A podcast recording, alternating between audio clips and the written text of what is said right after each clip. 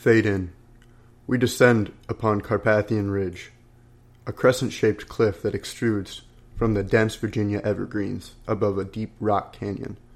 The cliff marks the end of a dirt road that winds down from above.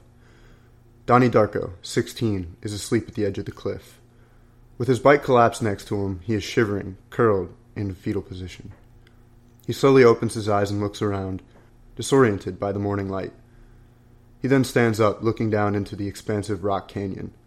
After a moment of hesitation, he takes his bike back up the hill. Exterior Middlesex, morning, 11 a.m.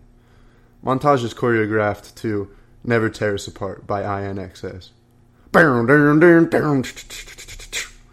Donnie pedals down into the suburb village of Middlesex, Virginia, passing by a large rock Middlesex rock pattern. Donnie pedals past two neighborhood women who are speed walking with hand weights. They smile at him. A Pontiac Trans Am speeds by. Exterior neighborhood street, day, Saturday, 1 p.m.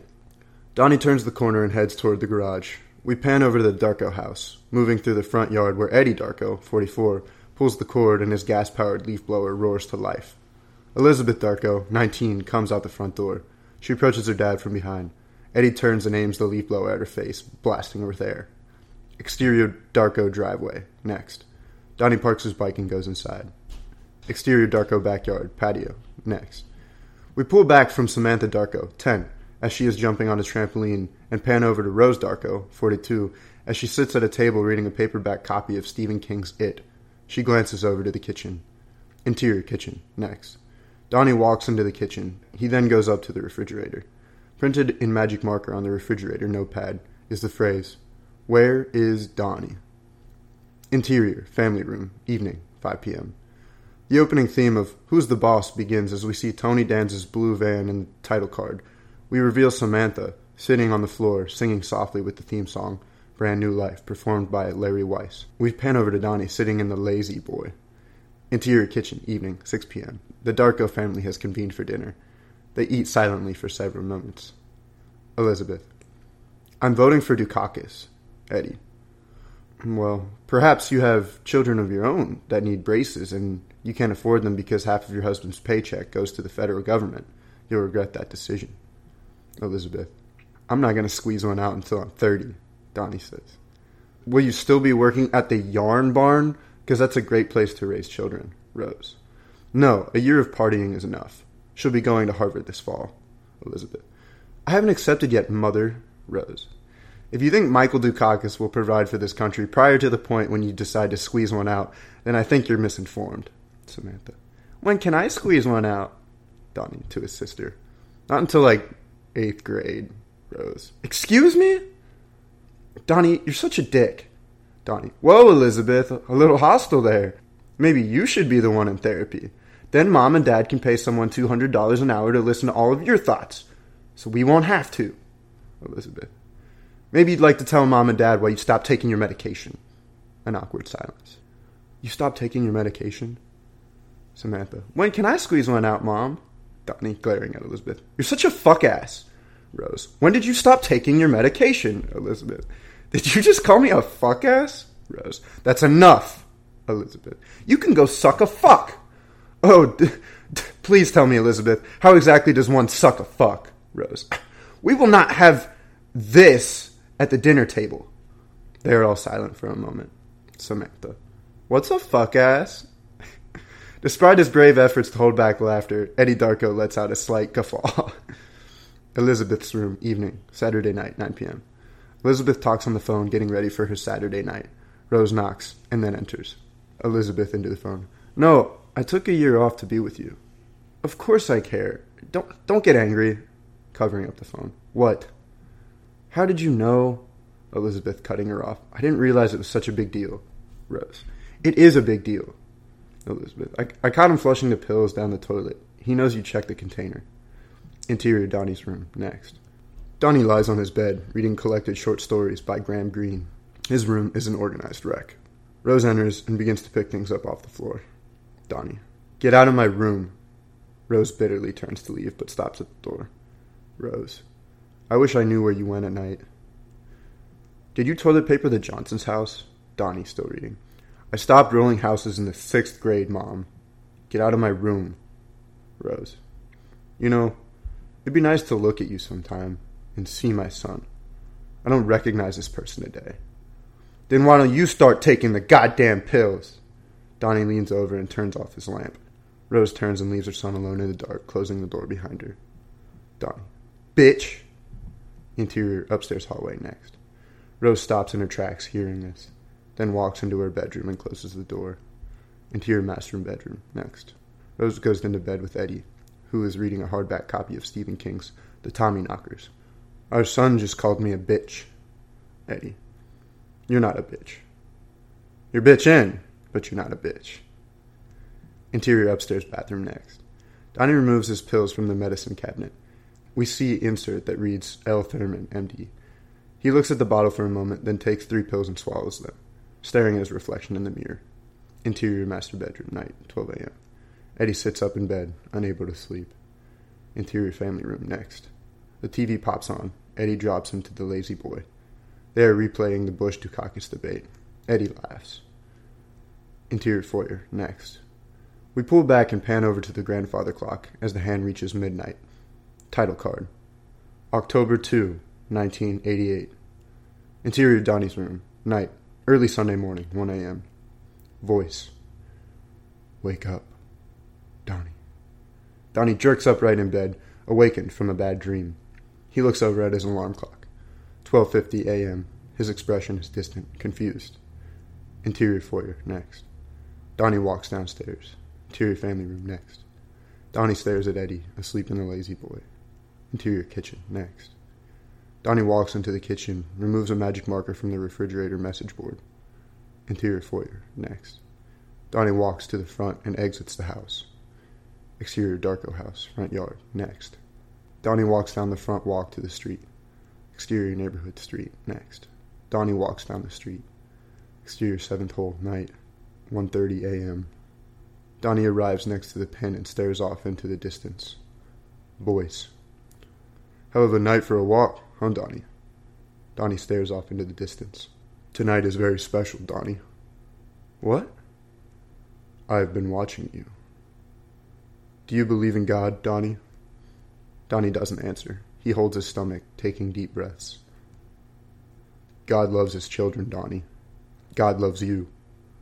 There, standing on the seventh hole, is a six foot tall figure dressed in a grotesque bunny suit.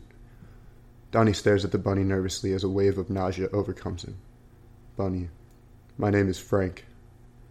I want you to follow me. Why? I'm here to save you. The world is coming to an end, Donnie. Donnie doesn't answer. Look up in the sky, Donnie. He looks up into the black night. 28 days, 6 hours, 42 minutes, 12 seconds. That is when the world will end. Donnie looks back at Frank. His expression is vacant expanse of confusion. Interior foyer, night. Elizabeth comes through the door, leans back against it, closes her eyes. Interior family room, night. Eddie Darko sleeps reclined on the lazy boy. The final notes of the Channel 12 national anthem fade away to static. From above, a thunderous crash. Plaster rains from the ceiling. Books fly off the bookshelves as the entire wall mount collapses to the floor. Eddie jerks awake. Interior foyer. Next. Elizabeth falls back in horror as plaster rains down from around the chandelier. Debris falling in the dining room doorway.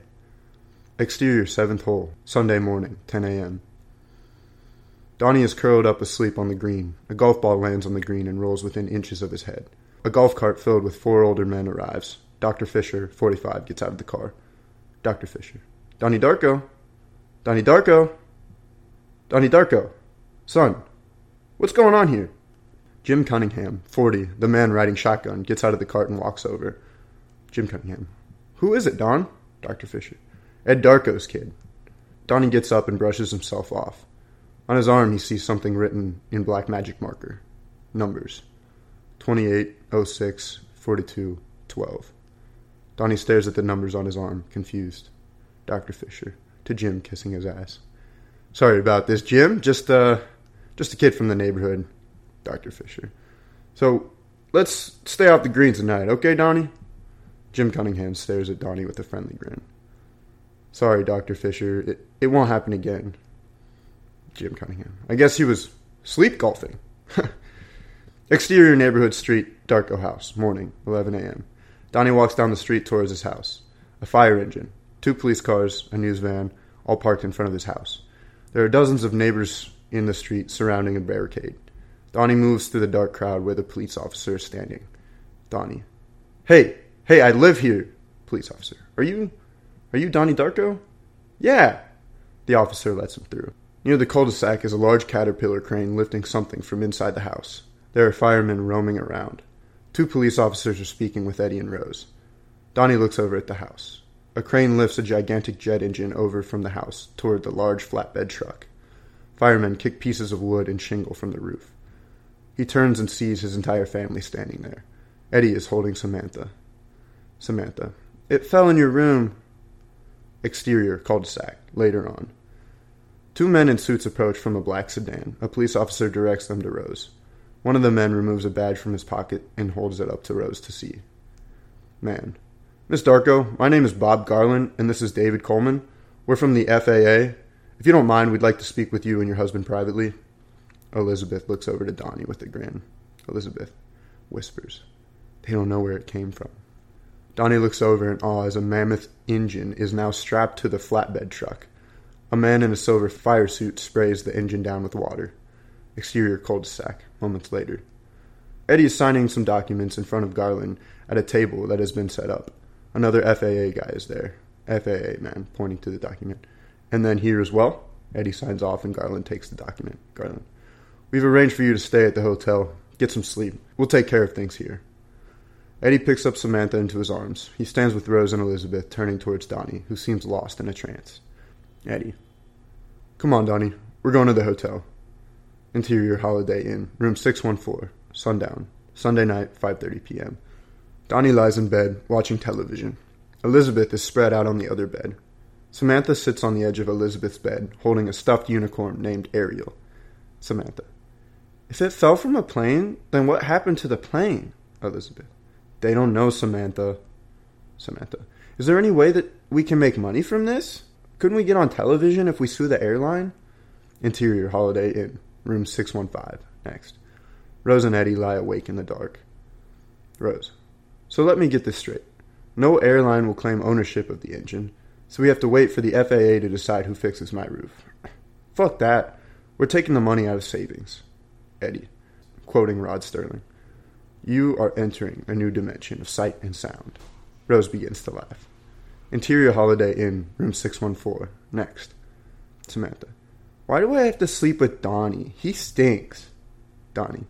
When you fall asleep tonight, I'm gonna fart in your face.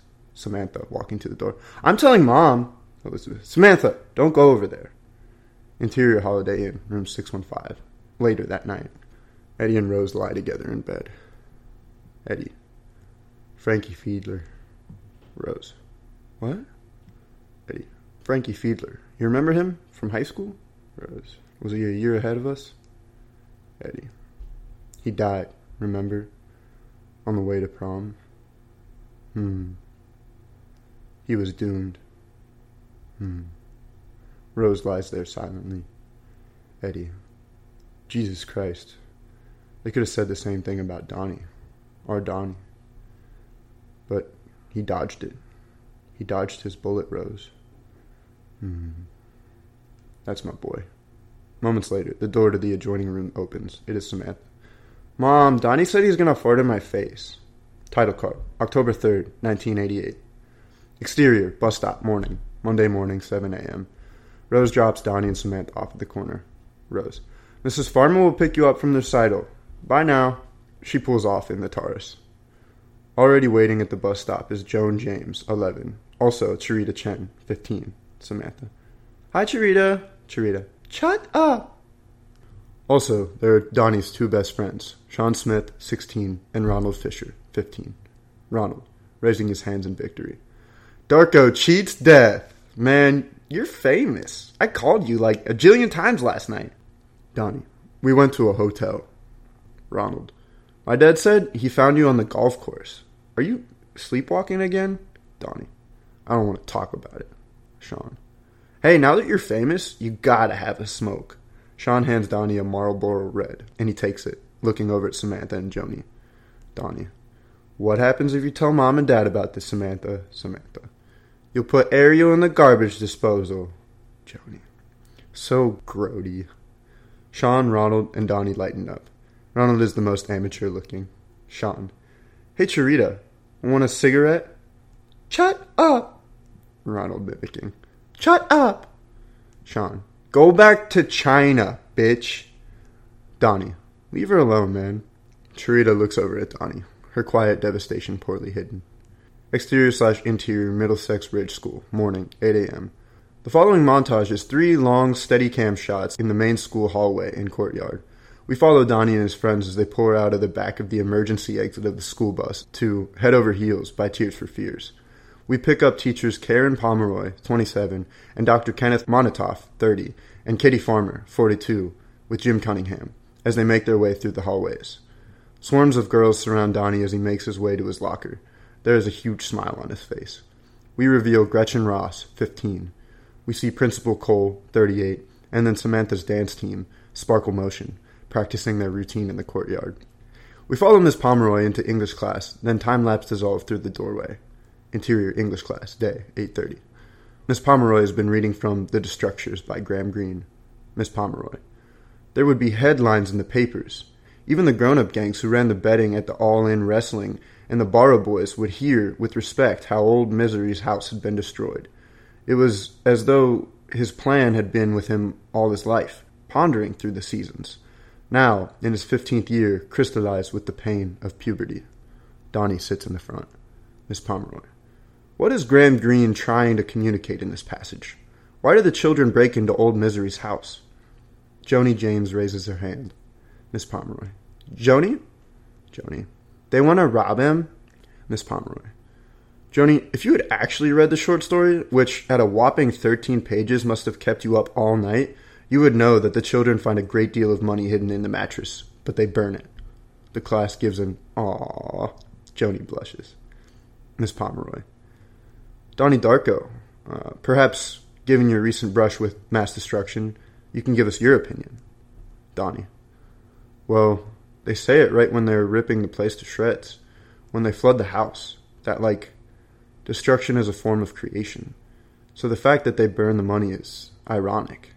They just want to see what happens when they tear the world apart. They want to change things. Gretchen Ross stands at the doorway to the classroom. Miss Pomeroy.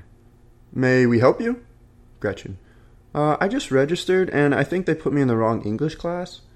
Miss Pomeroy studies her. You look like you belong here. Gretchen. Uh, where do I sit? Miss Pomeroy thinks for a moment. There are several empty chairs. Miss Pomeroy. Sit next to the boy you think is the cutest. Girls, get up. The whole class begins to freak out. The girls all get out of their seats, eating the sub. Ronald fixes his hair. Miss Pomeroy. Quiet! Let her choose.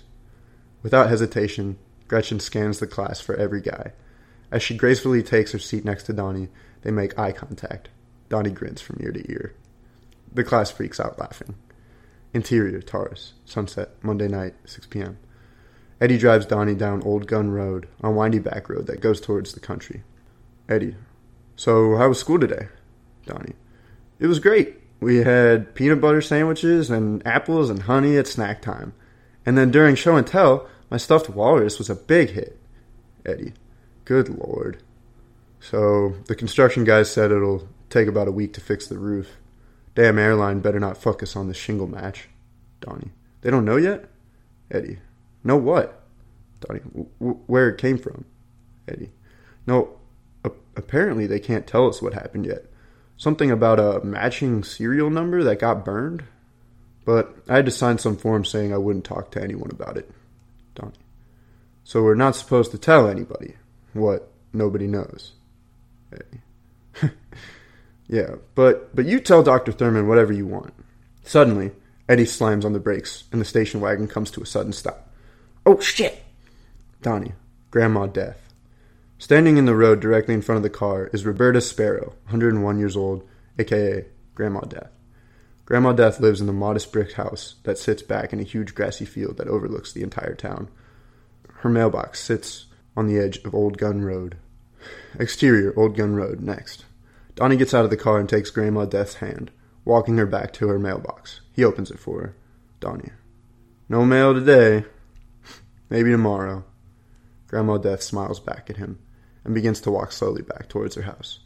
Then she turns and takes Donnie's hands into her frail grip. Grandma Death, speaking slowly. Every living creature on this earth dies alone. Donnie stands there silently for a moment. Then Grandma Death turns back towards her house. Exterior, Dr. Thurman's ranch, sunset. We see a large Colonel Rancher in the distance. Interior therapist office, evening. Dr. Lillian Thurman, 58, is a beautiful older woman. Dr. Thurman. Your mother said that you've been skipping cycles of your medication. Donnie. I've been taking it. I just like to make her feel guilty for all of this. You know, abuse her, psychologically. Dr. Thurman. All of this certainly isn't your mother's fault, Donald. He's quiet for a moment. Donnie. So I met a new friend. Would you like to talk about this friend? His name is Frank. Frank. I think he saved my life. How so? Don't don't you watch the news? Uh, I don't own a television. A jet engine fell on my house, landed on my bed while I was talking to Frank on the golf course.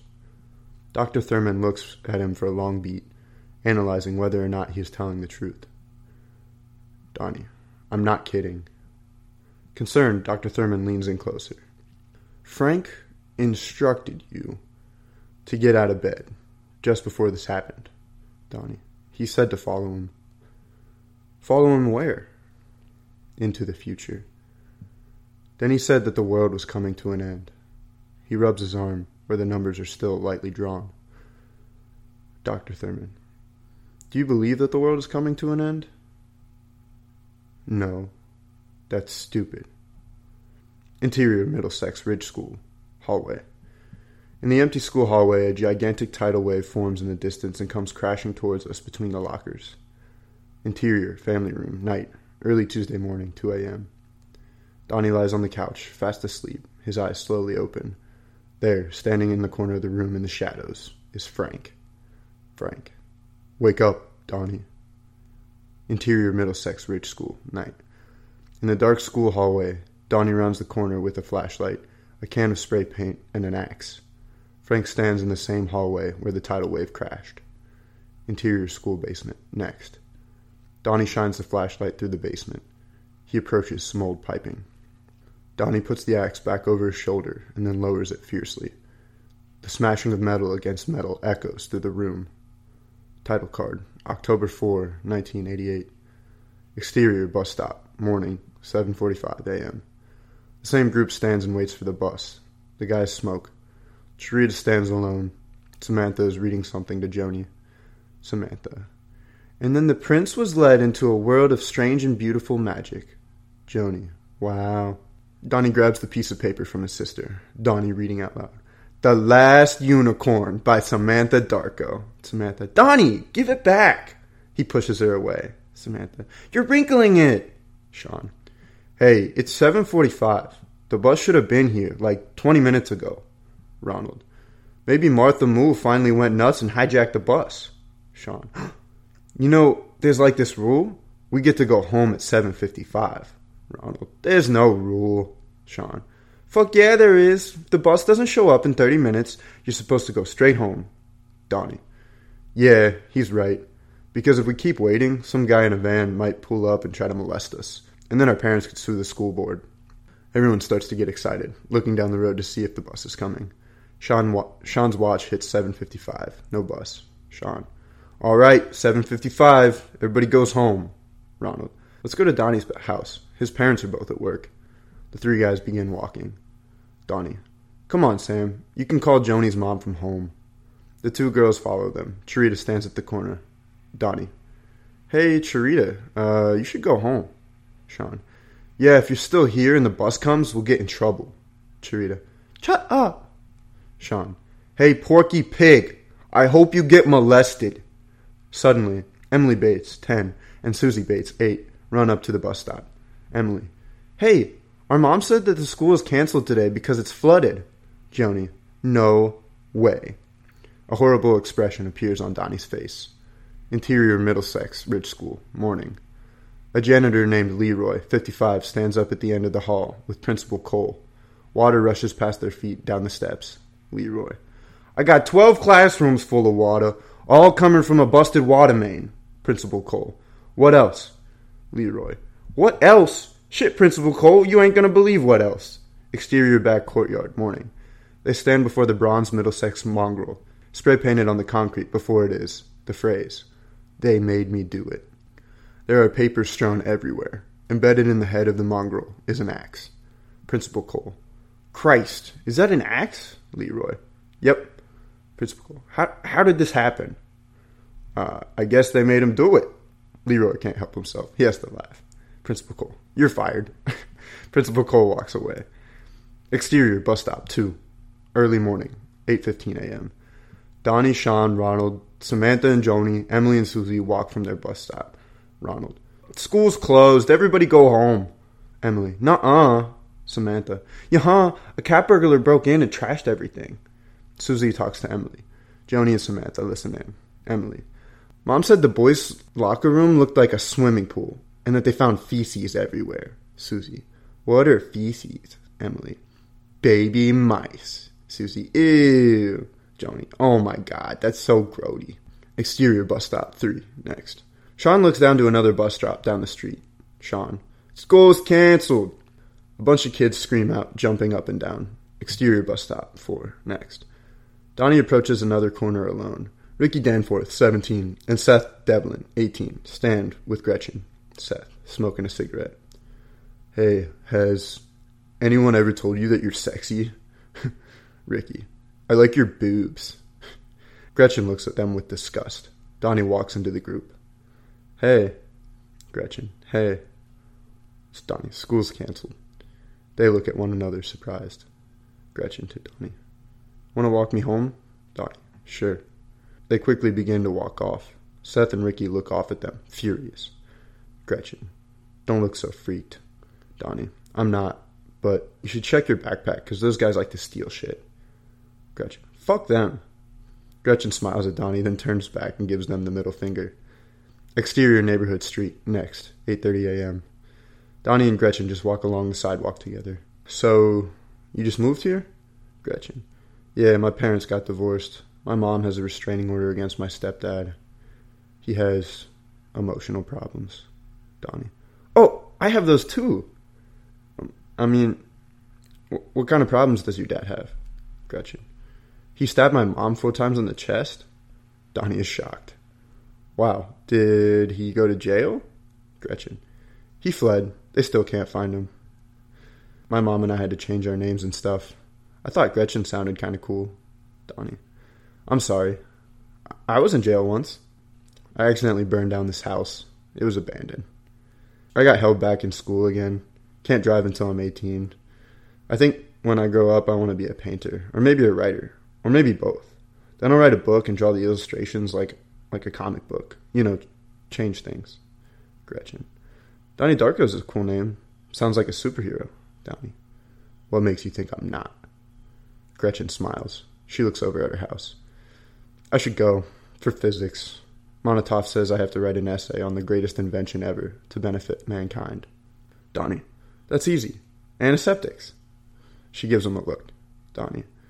I mean, the whole sanitation thing. Joseph Lister, 1895. Before antiseptics, there was no sanitation, especially in medicine. Gretchen. You mean soap? Donnie.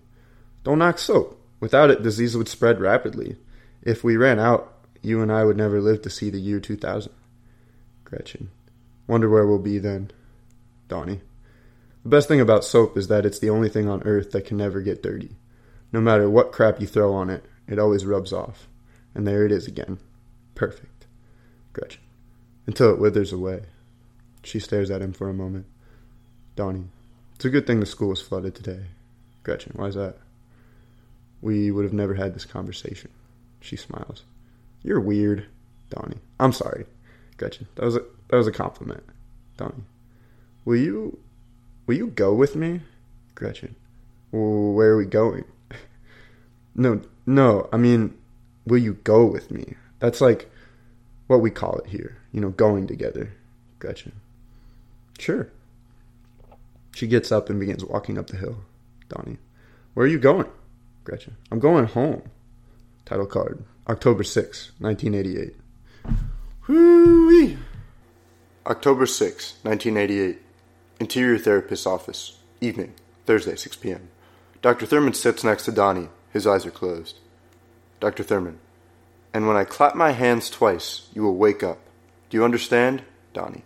Yes. Dr. Thurman. So, tell me about your day, Donald. Donnie.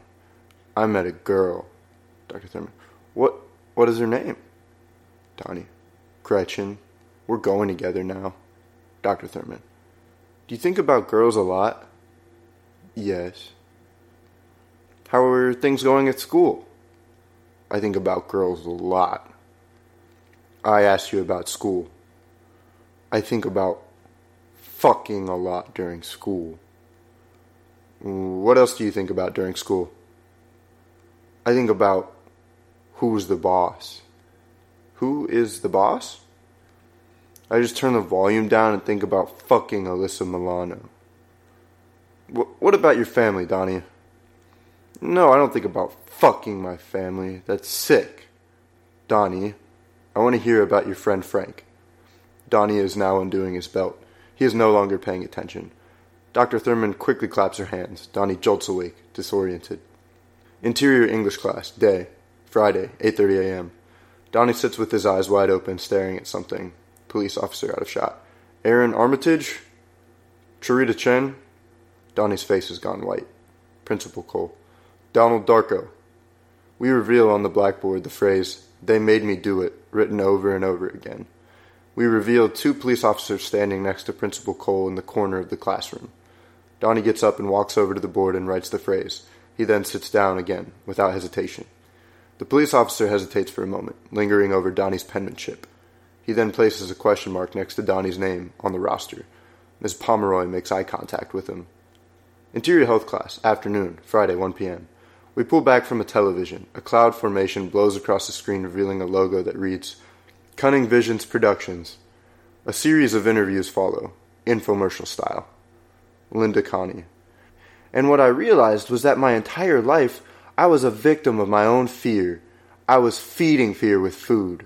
And finally, I looked in the mirror. Not just in the mirror, I looked through the mirror. And in that image, I saw my ego reflection. Donnie's health class is assembled in uniform rows in front of the television cart. Miss Farmer paces in front of them. Shanda Reisman, with her arm around her geeky son. And for two years, I thought it was normal for a 15 year old to wet the bed. Laughter from the students. Miss Farmer. Quiet! Shonda Reisman, choking up.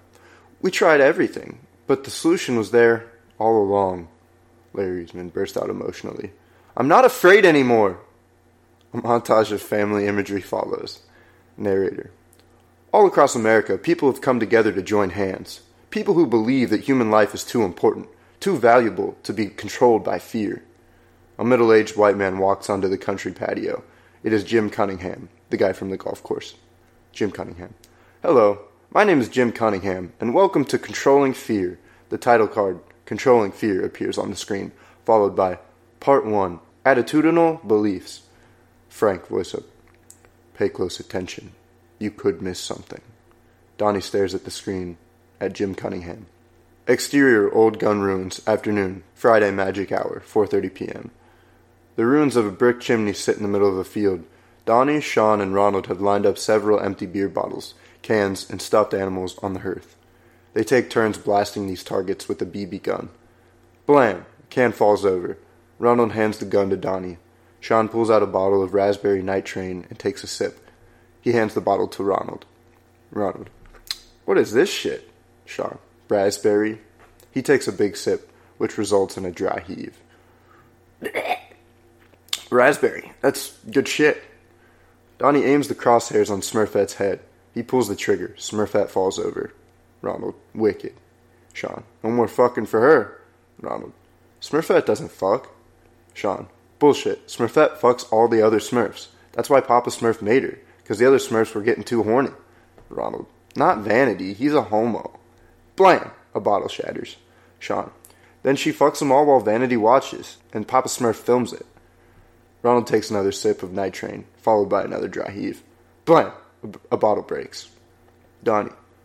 First of all, Papa Smurf didn't create Smurfette. Gargamel did. She was sent in as Gargamel's evil spy with the intention of destroying the Smurf village. But the overwhelming goodness of the Smurf way of life transformed her into the Smurfette we all know and love. And as far as the whole gangbang scenario, it just couldn't happen. Smurfs are asexual. They probably don't even have reproductive organs down there under those little white pants. The only reason they exist is because of a magic spell and witchcraft, which is all a bunch of bullshit if you ask me. And that's what's so illogical about the Smurfs. What's the point of living if you don't have a dick? Donnie aims the gun, pulls the trigger. Blank! A bottle breaks. Ronald. Damn it, Donnie, why do you always gotta get all smart on us? Donnie takes up the bottle of night train and takes a small sip. Their conversation is interrupted by the squealing of tires. Exterior, Old Gun Road, next. Magic hour, 5 p.m. Down the hill, a Dodge minivan is stopped on Old Gun Road. Grandma Death is once again in the middle of the street. Donnie. Grandma Death. Miss Farmer leans her head out the window. Excuse me! Grandma Death doesn't hear her. She wanders around in circles. Furious, Miss Farmer gets out of the car and walks over to the old woman, walking her by the shoulders back to her driveway. Miss Farmer. Please stay out of the road, Miss Sparrow. If this happens again, I'm going to call the social services. Miss Farmer gets back behind the wheel and they drive off. Grandma Death lurks around her mailbox. Ronald. How old is Grandma Death? Donnie. A hundred and one, I think. Every day she does the same thing, but there's never any mail. Grandma Death approaches the mailbox. Sean. Here we go. This could be it. She opens it, then closes it, walks away. Ronald. Aw, that sucks. She approaches the box again. What? Wait a minute. We may still have mail. Opens it, closes it, walks away. Ronald. Ah! They continue to watch her, sipping liquor into the sunset, as Grandma Death repeats this act like an ancient wind up doll. Interior family room, evening, Friday, 7 p.m. Donnie lies on the couch watching television, where there's a news story about the flood to school. Several construction workers are packing up their things. Interior, upstairs bathroom, moments later. Looking nauseous, Donnie opens the medicine cabinet and retrieves his pills. He takes four of them. Donnie takes a drink of water, closing his eyes. He puts the pills back and closes the cabinet. In the mirror's reflection is Frank. Donnie jumps. Frank, you got away with it. Don't worry. Donnie reaches his hand out towards Frank and it presses against an invisible wall, as if he were pressing his hand against liquid glass. Donnie, how can you do that? I can do anything I want, and so can you.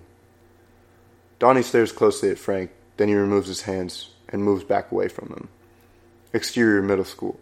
Exterior Middlesex School Auditorium, evening, 7:15 p.m. A sign reads: Emergency PTA meeting tonight. Interior Auditorium, evening, 7:15 p.m. Parents and teachers convene in front of the auditorium entrance. Kitty Farmer hands out Xeroxed images of something. Eddie and Rose chit chat with the other concerned parents. Miss Pomeroy approaches Kitty Farmer. Miss Pomeroy. What are you trying to accomplish here? Miss Farmer, indignant. There was urine and feces flooded in my office.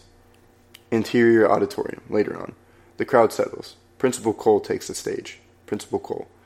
In cooperation with the county police, we have begun an active investigation into the cause of flooding, and our suspects include several of our own students. Kitty Farmer stands up in her seat near the front row. Miss Farmer. I want to know why this filth is being taught to our children. The crowd stirs. Principal Cole. Kitty, I would appreciate if you could wait. Mr. Cole, not only am I a teacher, but I am also a parent of a Middlesex child. Therefore, I am the only person here who transcends the parent teacher bridge. Principal Cole. Kitty, the bottom line, Mr. Cole, is that there is material being taught to our children that is cause for this destructive behavior. She stands up. I have in my hand Graham Greene's The Destructors. This short story is part of my daughter's English assignment. In this story, several children destroy an elderly man's house from inside out. They destroy his house without motive, without moral consequences. They destroy private property, and they get away with it. Miss Pomeroy shakes her head bitterly. Miss Farmer. And how do they do this? They flood the house by breaking through the main water vein. Principal Cole, trying to calm her down.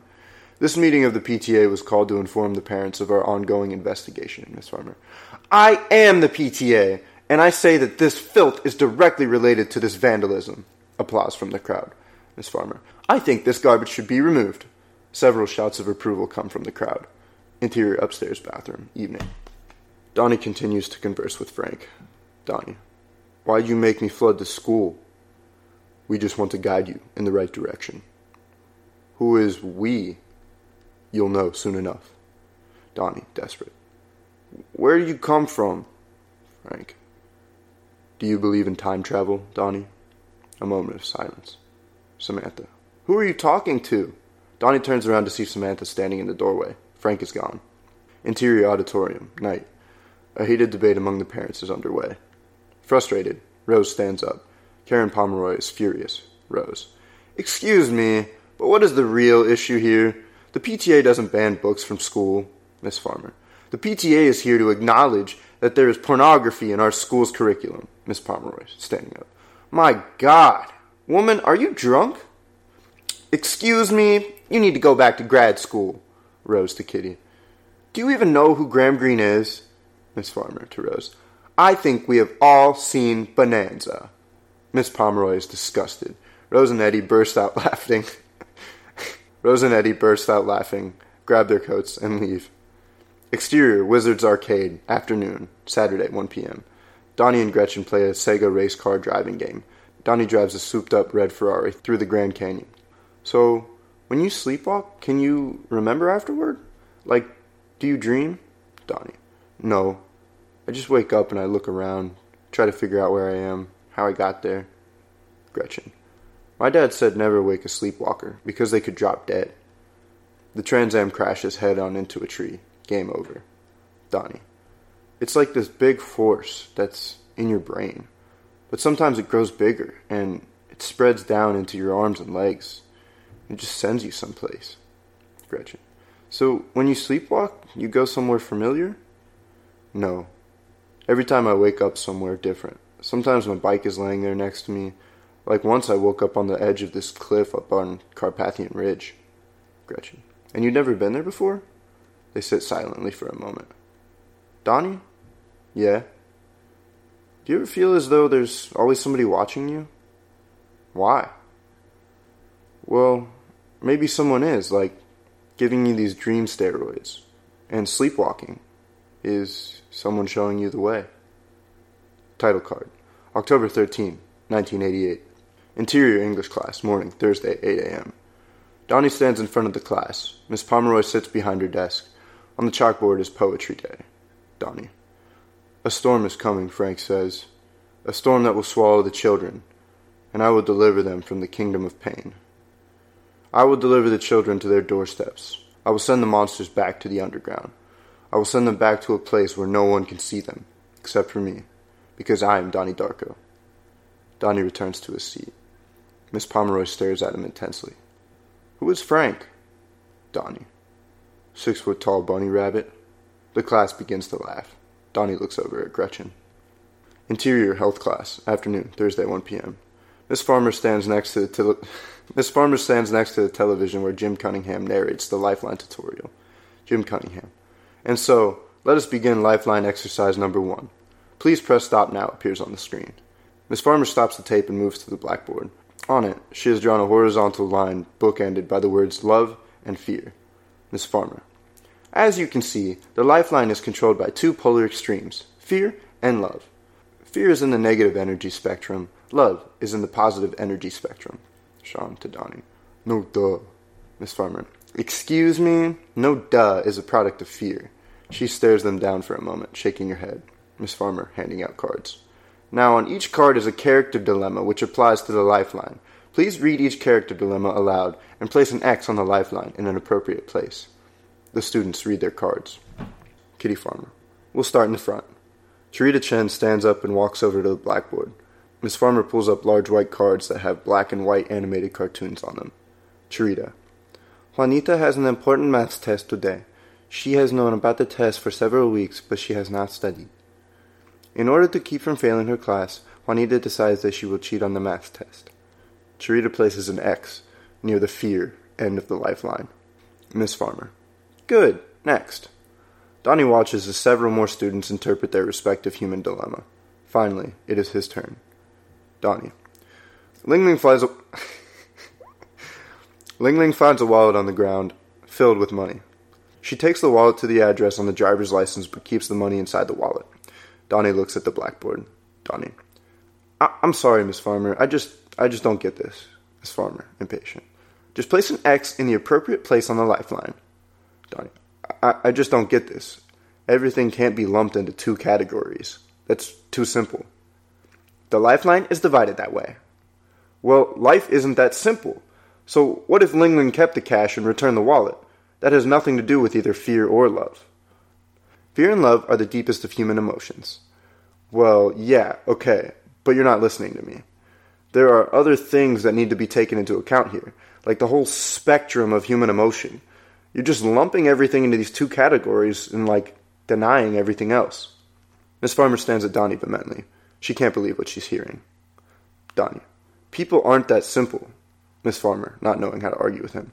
If you don't complete the assignment, you'll get a zero for the day.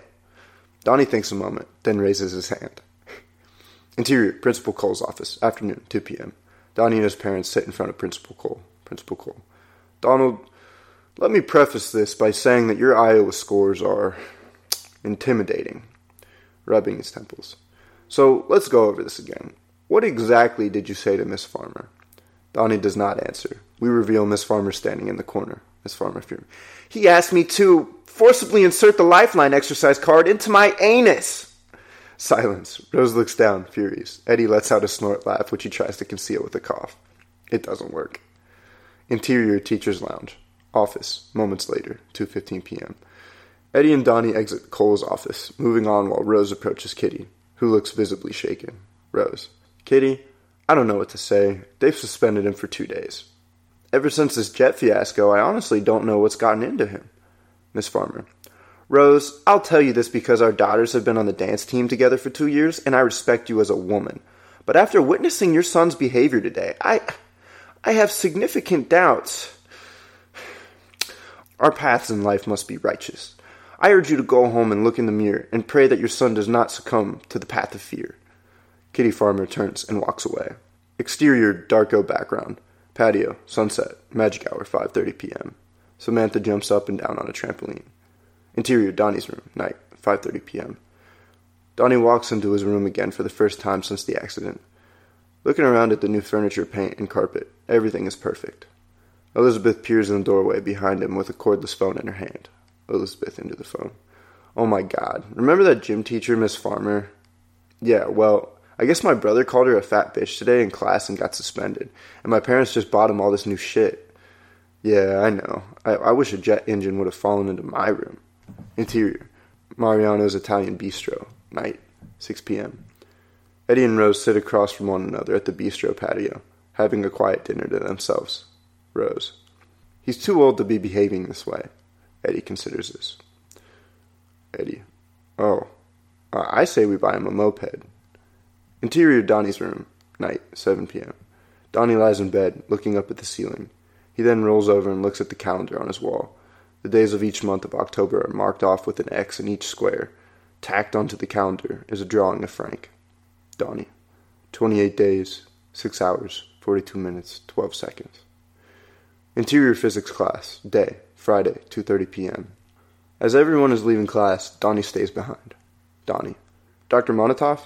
Dr. Monnitoff. Donnie. I know that this is going to sound kind of weird, but but do you know anything about time travel? Dr. Monnitoff pauses, turns and looks at Donnie. He seems to know something. Interior physics class, later on. Dr. Monnitoff has drawn a diagram on the blackboard. In his hands, he holds a copy of Stephen Hawking's A Brief History of Time. So, according to Hawking, wormholes might be able to provide a shortcut for jumping between two distant regions of space-time. Donnie. So, in order to travel back in time, you'd have to have a big spaceship or something that can travel faster than the speed of light. Theoretically, Donnie. And be able to find one of these wormholes. Dr. Mata. A wormhole is an Einstein Rosen bridge, which is theoretically a wormhole in space controlled by man. Donnie. So that's it? Dr. Monnitoff. The basic principles of time travel are there. So you have the vessel and the portal, and the vessel can be anything, most likely a spacecraft. Exterior schoolyard next. Cherita Chen listens to this conversation intently. Interior physics class next. Donnie. Like the DeLorean. a metal craft of any kind. Donnie stares at him intently. Dr. Monnitoff walks over to his desk and picks up a book. Don't tell anybody that I gave you this. The woman who wrote it used to teach here a long time ago. She was a nun for many years, and then overnight she just became this entirely different person. She up and left the church, wrote this book, and started teaching science. Donnie takes the battered book. We see the cover. Interior school, main hallway, moments later. Donnie stands before an array of old photographs. We zoom into a black and white photograph of young Roberta Sparrow standing in a class photograph dated 1944. Donnie looks down at the book and then at the photograph. Donnie. Roberta Sparrow. Grandma Death. Interior kitchen, night, Friday, 6 p.m. Donnie sits down for a dinner with his family. Donnie. It's called the philosophy of time travel. Elizabeth. What does time travel have to do with philosophy? Donnie. Guess who wrote it? No one seems to know. Grandma Death, Rose. That is a terrible nickname. Eddie. Grandma Death. Donnie to Eddie. You know, Roberta Sparrow. We almost hit her with the car the other day. Rose. I've heard she's loaded. The family's taken aback. Eddie. You're right. Roberta Sparrow was famous for her gem collections. Kids used to try to steal stuff from her all the time. Over the years, as she got older, she became more and more of a recluse. Now she just likes to stay up there all by herself. Donnie. I guess she just lost faith in the world. Exterior Darko backyard, sunset, Saturday, 5:30 p.m. Slow motion. Donnie and Gretchen jump up and down on the trampoline, lost among falling autumn leaves. Interior therapist's office, day, Sunday, 12 p.m. Donnie is on Dr. Thurman's couch. Dr. Thurman. How many times have you seen Frank? Donnie. Four times, so far. Can anyone else see him? I don't think so. It's like a TV station, and they're tuned into mine and no one else's. Dr. Thurman. Who is they? Is Frank part of some larger group? I don't know. Gretchen has a theory that Frank is a sign. I told her I thought it was ridiculous. A sign from whom? Donnie, changing the subject. I think that Frank wants me to go to this woman, holding up the book. She wrote a book about time travel. Frank asked me if I believed in time travel. That that can't just be a random coincidence. My dad almost hit her with a car the other day, and she said the creepiest thing. She said that every living creature on this earth dies alone. Well, how did that make you feel? It reminded me of my dog, Callie. Is Callie still around? No. She died when I was eight. We couldn't find her for days. She went and crawled underneath our back porch. Do you feel alone right now? He looks at her for a moment. I'd like to believe that I'm not, but I've just never seen any proof, so I just choose not to bother with it. It's like I could spend my whole life thinking about it, debating it in my head, weighing the pros and cons, and in the end, I still wouldn't have proof. So, I don't even debate it anymore, because it's absurd. I don't want to be alone. So, does that make me like an atheist? Dr. Thurman. No, that makes you keep searching. Donnie takes us in for a moment. Interior family room, evening, Sunday, 7.15 p.m. Eddie and Dr. Fisher watched the Redskins game. Ronald and Donnie watched the game in the family room. Eddie. Uh, we need Theismann. Dr. Fisher. We need a miracle. Interior kitchen next. Rose and Ann Fisher, 45, share a bottle of wine at the kitchen table. Ann. And so his tapes made me realize that for 45 years I've been a prisoner of fear. Rose, you, you have to meet Jim Cunningham taking a sip of wine. I can't believe he's not married. Samantha bounces through the kitchen and into the family room, wearing a Dorothy outfit from The Wizard of Oz. Interior family room next. Donnie sits back in the lazy boy, dozing off. John Madden's CBS chalkboard unfolds on the TV screen. Madden traces his electronic lines across the screen, tracing the movement of the players as their images are frozen in time. Donnie's eyes close and then reopen. Donnie turns his head and sees that the room is momentarily bathed in artificial white light, as if God hit the slow motion button during the flash of lightning. Donnie turns his head and sees that protruding from his father's stomach is a thick spear made of silvery plastic gel. As Eddie gets up from the couch to walk over to the refrigerator, his spear precedes him, morphing into an extruded arrow that reaches the refrigerator several seconds before him. The Spear traces the exact geography of this movement through time, using his center of gravity as its axis point. Donnie turns to see Samantha skipping from the kitchen as her spear bounces several feet in front of her like a caterpillar. Her spear, smaller than her father's, is proportional to her mass. Samantha, her voice echoing through the silence. Follow the yellow brick road. Donnie looks down at his stomach and sees his own spear protruding outward. It then begins to extrude forward towards the foyer. He does not follow it. It then retreats back and beckons him to follow. Like a child transfixed by a firefly, Donnie follows the path of his spear into the foyer. Donnie and his spear round the corner and arrive in his parents' bedroom.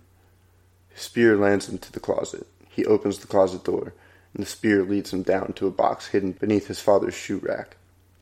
Donnie removes the box from the closet and unlatches it. Inside it is a gun. Donnie removes the pistol from the box, staring at it with the same childlike expression. Suddenly, Donnie's universe snaps back to normal. The white light strobes. The spear has vanished. Donnie still holds the gun. His expression changes to nervous shock. His eyes linger over the gun for a moment, but then he quickly puts it back in the box and carefully places the box back under the shoe rack. Title card October 18, 1988. Exterior bus stop morning, Tuesday, 7:30 a.m. The usual bus stop crew is there. Donnie arrives last by himself. He looks tired and preoccupied. A plane flies overhead. They all look up at the sky. Interior English class morning, 8:30 a.m. We see students placing the Graham Greene book on Miss Pomeroy's desk. Miss Pomeroy. It gives me no pleasure to deny you the right to read one of the great writers of the 20th century. But alas, I have not yet been elected Queen of the Universe. And until that day, I will be forced to obey the rules. And so will you. So, if anyone is found carrying this book in school, they will be suspended. Donnie slips his book back into his backpack. Miss Pomeroy. But let's not worry. Someone has already pre ordered several dozen copies at Sarasota's Mall Walden Books. Now, in Mr. Green's absence, we will be reading another classic, Richard Adams' Watership Down. She begins to hand out copies of the paperback novel. Beth Farmer smiles and sees the cover. Beth. Aw, bunnies. Miss Pomeroy, whispering into his ear. Donnie, maybe you and Frank can read this one together. Interior school bathroom, midday. Donnie walks along the edge of the school. Suddenly a figure approaches, grabbing him from behind, placing a switchblade next to his throat. It was Seth Devlin. Seth. Did you tell them that I flooded the school? I didn't say shit. That's not what I heard. Now they think I did it. Well, if you're innocent, then you have nothing to worry about. You know what? I think you did it. Seth takes the knife and pokes the tip softly into the flesh of Donnie's neck, drawing a small amount of blood. He pushes Donnie away. Donnie touches his neck in shock. Interior physics class, day, 2:30 p.m. Donnie walks into the classroom and takes a seat next to Gretchen. He is sweating profusely. Dr. Monnitoff is handing out papers. The bell rings. People shuffle out. Dr. Monnitoff. Don't forget tomorrow we'll be meeting with our partners for the Young Inventors Fair. Donnie rubs his finger over his neck wound. Gretchen. What happened to your neck? I don't want to talk about it. Donnie changing the subject. So what happened to your neck? Exterior golf course forest that afternoon. Donnie and Gretchen walk around the trail. Gretchen. Were you ever afraid of the dark? They pull over to a stop. Donnie. Why? She thinks for a moment. Gretchen. Babies cry because they're afraid of the dark, and because they have no memories. For all they know, every night could be the last. Forever. Like perpetual darkness. Donnie. Why not just buy your baby a nightlight? Gretchen. That's not good enough. You've got to go back in time and take all those hours of darkness and pain and replace them with whatever you wanted. Donnie. With like images? Gretchen. Like a Hawaiian sunset, the Grand Canyon, things that remind you how beautiful the world can be. Donnie stops and takes Gretchen's hand. Donnie. You know, we've been going together for a week and a half. Gretchen. And what? Well, you want to kiss me? Donnie goes in for an awkward kiss, but Gretchen turns and denies him. Donnie turns away, embarrassed. Donnie. That's all right. I, I understand. Gretchen. Embarrassed. No, Donnie, wait. I've never. I've always wanted it to be at a time when, when it reminds you how beautiful the world can be, Gretchen. Yeah, and right now there's some fat guy over there watching us. A man in a red jogging suit is standing there in the forest smoking a cigarette. He turns away, disappearing into the woods. Exterior neighborhood street, later that afternoon. Donnie rides along the sidewalk and skids to a stop, seeing a wallet lying there. Donnie opens the wallet, looking at the ID. It reads, Jim Cunningham, 42 Powderham Drive, Middlesex, VA, 23113. Frank, echoing in Donnie's head. Now you know where he lives. Donnie looks over and sees that he's in front of Cunningham's Tudor mansion. Interior kitchen, evening, 7 7.15 p.m. Whew! Interior kitchen, evening, 7.15 p.m. Donnie sits at the kitchen island with Elizabeth, carving a pumpkin. Elizabeth. So I hear you have a girlfriend. Donnie. Yeah. Elizabeth. What's her name? You're not going to tell mom, are you? Defensive. Why would I tell mom? Because you tell mom everything. No, I don't. She worries about you. Well, don't worry. I'm taking my medication. It's not that.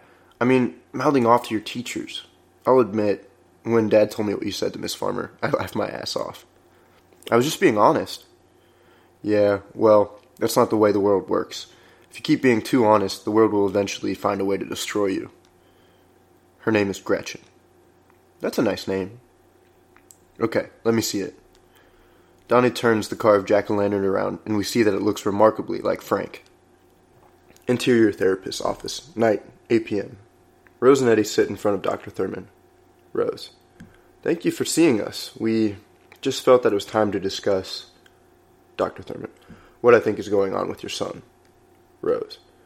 Well, you know about his past, and when you said to look for signs of aggression, he was recently suspended from school for insulting a gym teacher. Eddie. She deserved it. Dr. Thurman. Rose, let me just lay out what I believe is happening here.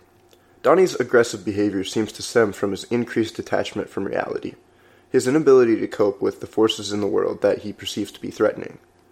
Rose smiles nervously. Has your son ever told you about Frank? Rose. Come again? Dr. Thurman. Frank, the giant bunny rabbit? Rose. Frank? Dr. Thurman. Donnie is experiencing what is commonly called a daylight hallucination. Rose. You're telling me my son has an imaginary friend?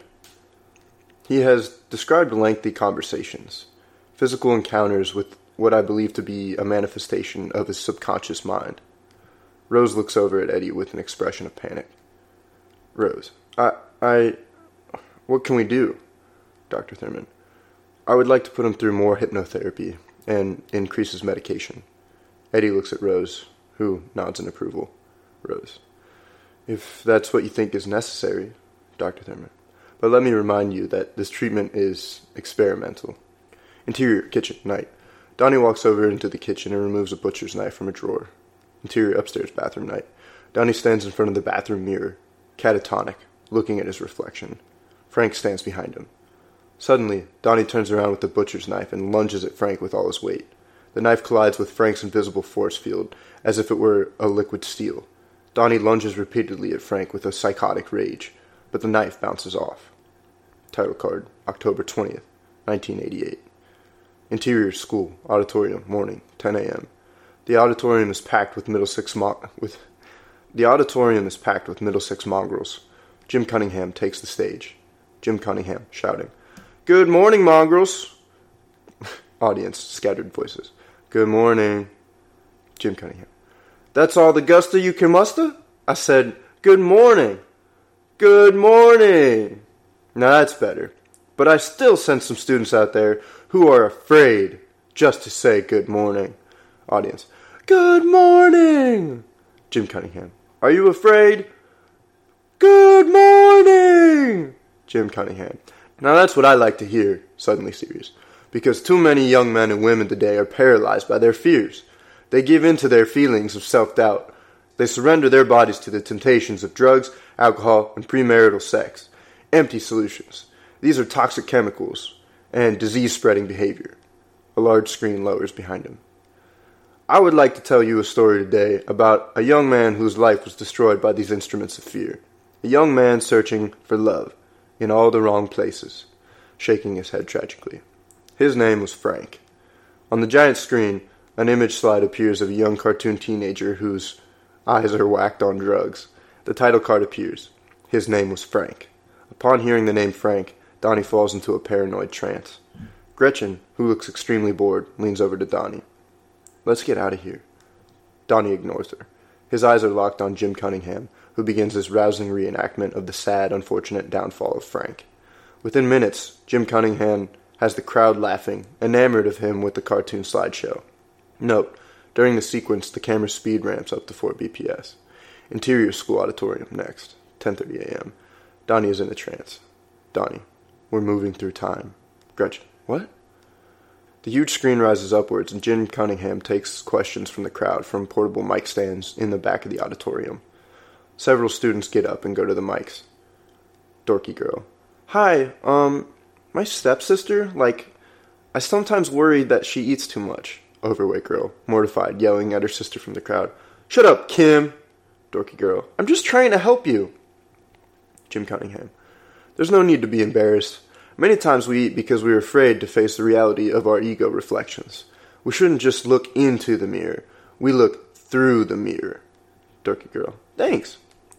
Kitty Farmer runs out onto the stage and hands Jim Cunningham a bottle of water and a towel. She gives him a thumbs up sign and runs back off stage. Lanky kid. Um, how can I decide what I want to be when I grow up? Jim Cunningham. I think you should look deep within yourself, deep within your heart, and find what is in the world that makes you feel love. Just pure love. And then go with that. Into your studies, in your athletics, go towards love. Lanky kid. Thank you. Donnie gets up from his seat and goes to the mic. Larry Riesman. Where can I learn how to fight? Jim Cunningham. Violence is a product of fear. Those who love themselves enough should have no need to fight another person. Learn to truly love yourself, and the world will be yours. Larry. Okay. Donnie steps up to the mic stand. Donnie, furious. Uh, how much are they paying you to be here? Jim Cunningham. Excuse me, what's your name, son? Donnie. Uh, Gerald. Jim Cunningham. Well, Gerald, uh, I think you're afraid. Donnie. Well, Jim, I think you're full of shit. There are rumblings from the faculty, some laughter from the student body. Donnie. Are you telling us this crap because you want us to buy your book? Because I'll tell you something, that was some of the worst advice I've ever heard to the dorky girl. If you want your sister to lose weight, tell her to get off the couch, stop eating Twinkies, and maybe go out for field hockey or something. To the lanky kid. You're never going to know what you want to be when you grow up. Most of the time, nobody does. How about you, Jim? To Larry. And you. Sick of some jerk shoving your head in the toilet? Then go lift some weights. Take a karate class. And the next time he tries to do it again, kick him in the balls. More rumbling from the faculty. Laughter from the students gets louder. Jim Cunningham getting angry. I think you're afraid to ask me for advice. I think you are a very troubled, confused young man. I think you're searching for answers in all the wrong places, Donnie. Well, I think you're the fucking Antichrist. The crowd is stirring. Students break into applause. Principal Cole approaches Donnie and removes him from the auditorium. Gretchen watches him go with a smile. Exterior Old Gun Road, afternoon, 3:30 p.m. Donnie and Gretchen walk down the wooded road. Donnie. They suspended me for two days. Gretchen. Uh, are you okay? Donnie. I've been seeing stuff. A lot of really messed up stuff. Do you know who Grandma Death is? Who? The old crazy woman who lives off Old Gun Road. Donnie takes out the book by Roberta Sparrow. Gretchen. Oh, yeah. The Philosophy of Time Travel. What is this? Donnie. She wrote it. There are chapters in this book that describe the stuff I've been seeing. It, it can't just be a coincidence. Will you come see her with me? Exterior Old Gun Road, next, 3.45 p.m. Donnie and Gretchen stand at the end of Grandma Death's driveway. Gretchen leads Donnie up to the front porch of the decrepit house. She then rings the doorbell. They wait for several moments. Nothing happens. Gretchen then goes and peers through a window. Donnie. I know she's here. She never leaves the house. Gretchen. Maybe she's asleep. They walk to the end of the driveway, and Donnie stops at the mailbox. He opens it. Empty. Gretchen, pointing to the house. Donnie, look. In an upstairs window of the house, the silhouette of Grandma Death peers down at them ominously. Interior, Donnie's room, afternoon. Donnie sits at his desk, sealing an envelope. The address reads Miss Roberta Sparrow, 22 Old Gun Road, Middlesex, VA. 23113. Title card October 23rd, 1988. Interior Therapist's Office, evening, 6 p.m. Dr. Thurman looks at a diagram from Sparrow's book. Donnie is pacing around her office. Dr. Thurman. And they grow out of our stomachs? Donnie. It was just like she described them in her book. Like they were alive.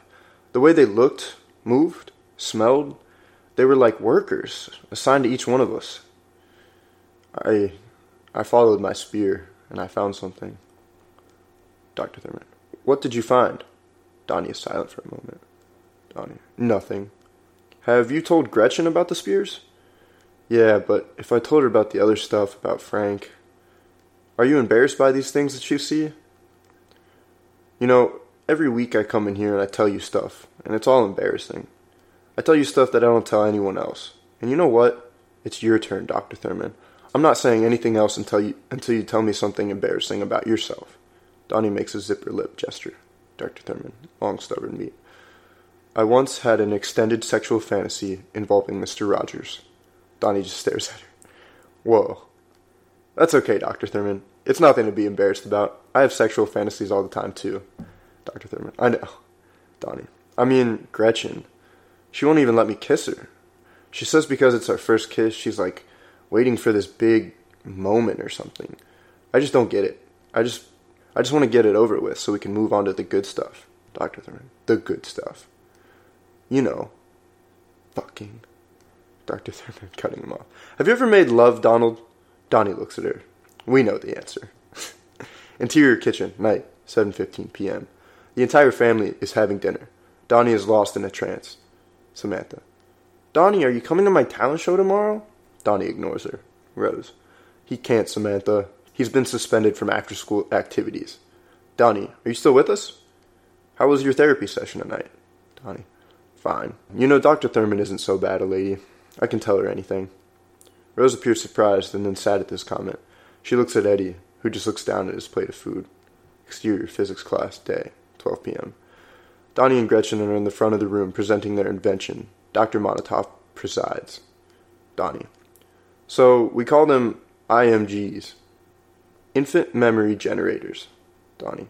Yeah, so the idea is you buy these glasses for your infant and they wear them at night when they sleep. Gretchen.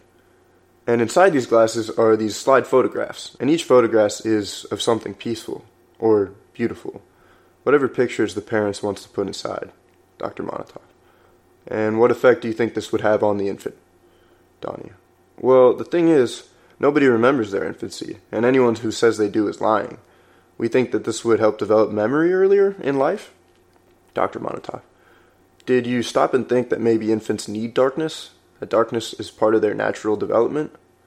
Seth Davis raises his hand. Seth. What if the parents, like, put in photographs of Satan? Like pentagrams, dead people, stuff like that? Gretchen. Is that what you would show your kids? Seth. I mean, didn't your dad, like, stab your mom? Dr. Monnitoff looks over at Seth calmly. Seth. Get out. Seth begins to walk out. Gretchen doesn't answer. There is only the 80 IQ grin staring back at her face. The room is silent. Exterior school, front entrance, next, 2.15 p.m. Gretchen walks out the door. Donnie comes chasing after her. Donnie. Gretchen! Gretchen, wait up! She turns and faces him, tears in her eyes. Donnie. I'm so sorry. They embrace, kissing for the first time. Exterior Bird Theater, Magic Hour, 5.30 p.m. The old-fashioned theater marquee reads, Halloween Frightmare, The Evil Dead slash The Last Temptation of Christ. Donnie and Gretchen approach the box office. Donnie. Two for Evil Dead, please. Interior Bird Theater, next. Donnie and Gretchen sit in the middle of the huge empty theater. The Evil Dead unfolds. They eat popcorn and watch silently. Donnie looks over and sees that Gretchen is asleep.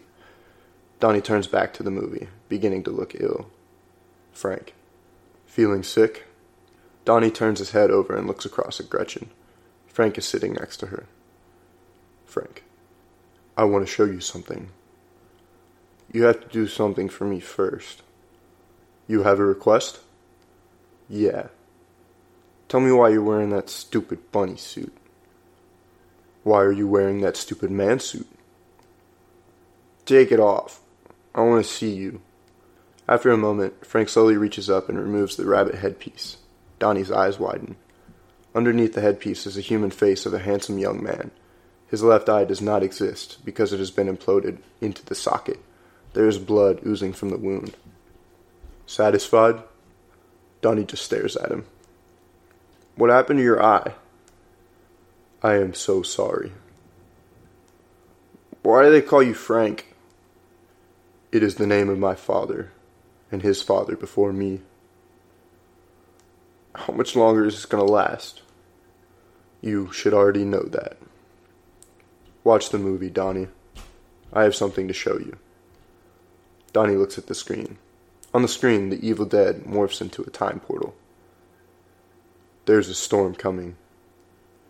Have you ever seen a portal, Donnie? Suddenly, the screen morphs into an image of a large Tudor house. Burn it to the ground. Donnie pulls out Jim Cunningham's wallet from his pocket. Donnie contemplates his fate for several more moments and then gets up and walks out. Exterior Bird Theater, night, 6:30 p.m. Donnie walks slowly past the theater marquee. Interior Auditorium, night, 7 p.m. On the stage, among blowing autumn leaves, Cherita Chen performs a strangely beautiful mime act to Symphony No. 3 by Henrik Górecki. When her act is finally over, the crowd is indifferent, with scattered applause and laughter. Miss Pomeroy stands up and applauds enthusiastically. Clearly affected by the laughter, Cherita walks off stage. In the front row, the entire Darko family has assembled. Interior auditorium, backstage, night, 7:15 p.m. Kitty Farmer stands with the five-member dance team in a huddle. Miss Farmer, now girls, I want you to concentrate. Failure is not an option. And Bethany, if you feel you need to swallow, and Bethany, if you feel the need to vomit up there, just swallow it. Beth, okay, mom. Jim Cunningham walks past them towards the stage. He stops and touches Samantha on the shoulder, smiling. Jim Cunningham, good luck out there. She smiles nervously back at him. He exits onto the stage. Interior auditorium stage next, 7:20 p.m.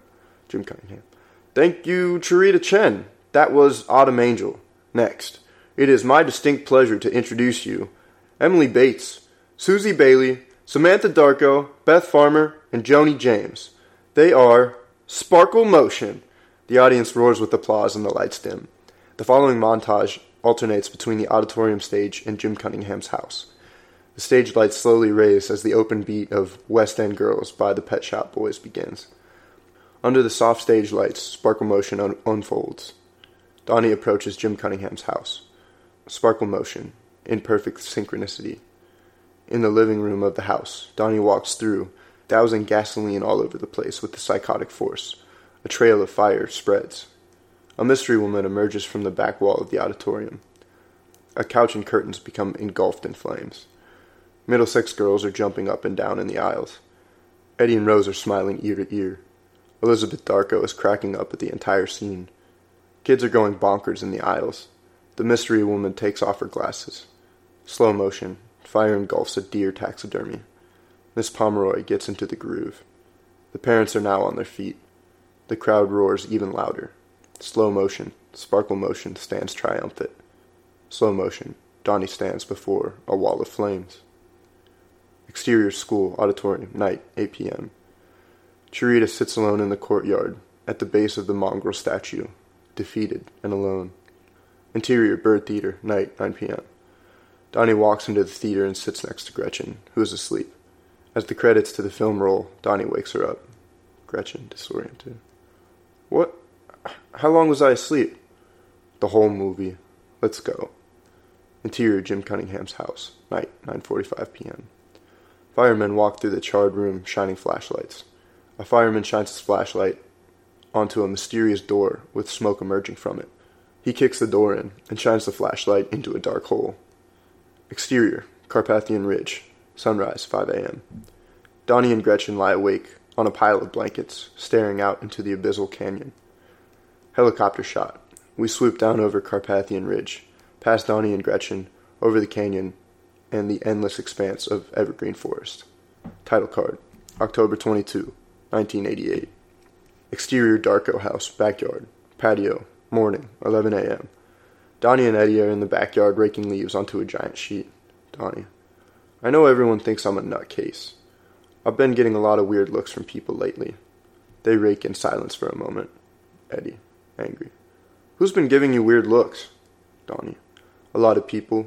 Teachers, younger kids. It's like they're afraid of me for some reason. But that's okay, because I know I deserve it. Eddie stops raking.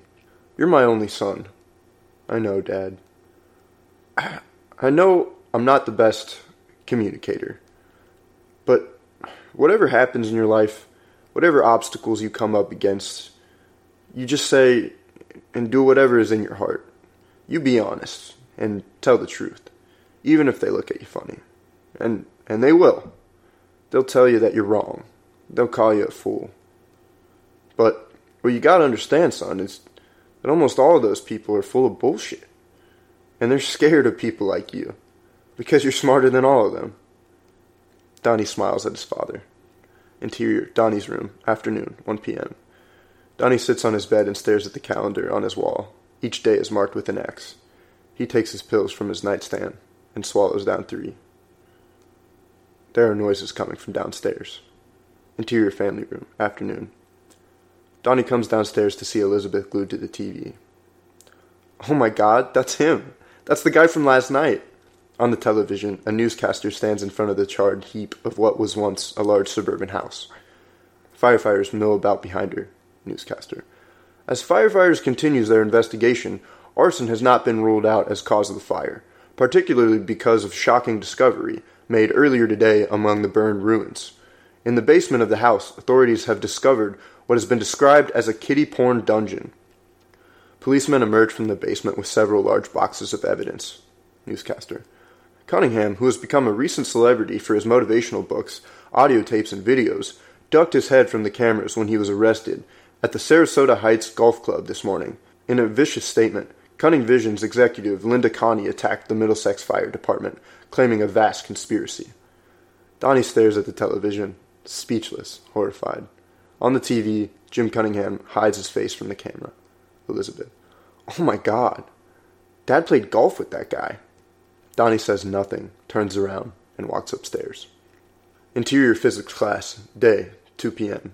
Donnie and Dr. Monnitoff are having another in depth conversation. Dr. Monnitoff. Each vessel travels along a vector path through space time, along its center of gravity. Donnie, to himself, like a spear. Beg pardon? Like a, a spear that comes out of your stomach? Uh, sure. And in order for the vessel to travel through time, it must find the portal in this case, the wormhole, or some unforeseen portal that lies undiscovered. Could wormholes appear in nature? That is highly unlikely. You're talking about an act of God. Well, if God controls time, then all time is predecided. Then every living thing travels along a set path. Dr. Monnitoff, I'm not following you. Donnie. If you could see your path or channel growing out of your stomach, you could see into the future. And that's a form of time travel, right? Dr. Monnitoff. You're contradicting yourself there, Donnie. If you could see our destinies manifest themselves visually, then we would be given the choice to betray our chosen destinies. The very fact that this choice exists would mean that all preformed destiny would end. Donnie. Not if you chose to stay within God's channel. Dr. Monnitoff, cutting him off. Donnie, I'm afraid I can't continue this conversation. I could lose my job. Interior Teachers Lounge, afternoon, 2.30 p.m. Miss Pomeroy sits across from Dr. Monnitoff. They both grade p- papers silently. Dr. Monnitoff stares at her for a moment. Dr. Monnitoff, incredulous. Donnie Darko. She stares at him for a while, haunted by something. Interior Principal Cole's office, afternoon, 3 p.m. Miss Pomeroy sits across from Principal Cole. Principal Cole. I'm sorry, Karen. This is a specialized school. We don't think the methods you've undertaken here are appropriate. Miss Pomeroy. Appropriate? Trying to contain her anger. With all due respect, sir, what specifically about my methods do you find inappropriate? Principal Cole stares at her for a moment. I don't have to get myself into a debate about this, Karen. I believe I've made myself clear. Miss Pomeroy. You call this clarity? I don't think you have a clue what's really like to communicate with these kids. You don't think that they can smell your bullshit from a mile away? Every day that goes by that we fail to inspire them is another moment that we all lose. And we're here losing them to apathy and, and this prescribed nonsense. They are slipping away, Principal Cole. I'm sorry that you have failed. Now, if you'll excuse me, I have another appointment. You can finish out the week. Interior Schools Office slash Teacher's Lounge next, 3:15 p.m. Miss Pomeroy steps out from Principal Cole's office. She sees Kitty Farmer and Sparkle Motion girls milling about. The mystery woman is there as well. Miss Pomeroy glares at Kitty Farmer before leaving. Exterior Middlesex Ridge School. Next, 3:30 p.m. Miss Pomeroy steps outside through the emergency exit. She stares out at the beautiful forest. Her eyes are filled with tears. Miss Pomeroy. Fuck! Hearing the screams from the distance, we see Cherita Chen turn her head in shock as she walks alone along the edge of the school building, eating her lunch.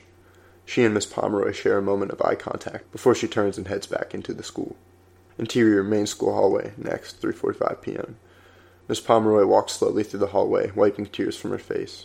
Principal Cole over the intercom. Good afternoon. It is my great pleasure to an- announce that Middlesex Middle School Team Dance has been invited to perform on Ed McMahon's Star Search 88 in Los Angeles, California. Interior Principal Cole's office next, 345. The Sparkle Motion girls squeal with excitement, jumping up and down. Kitty Farmer pumps her fist in victory. Suddenly, Linda Connie bursts into the office, grabbing Kitty by the arm. The teacher holds up a newspaper where the headline reads, Jim Cunningham charged. Kitty's facial expression goes from elation to horror. Interior English class, morning, 8:30 p.m. The classroom is dark. The students watch Watership Down, the movie. Donnie's asleep.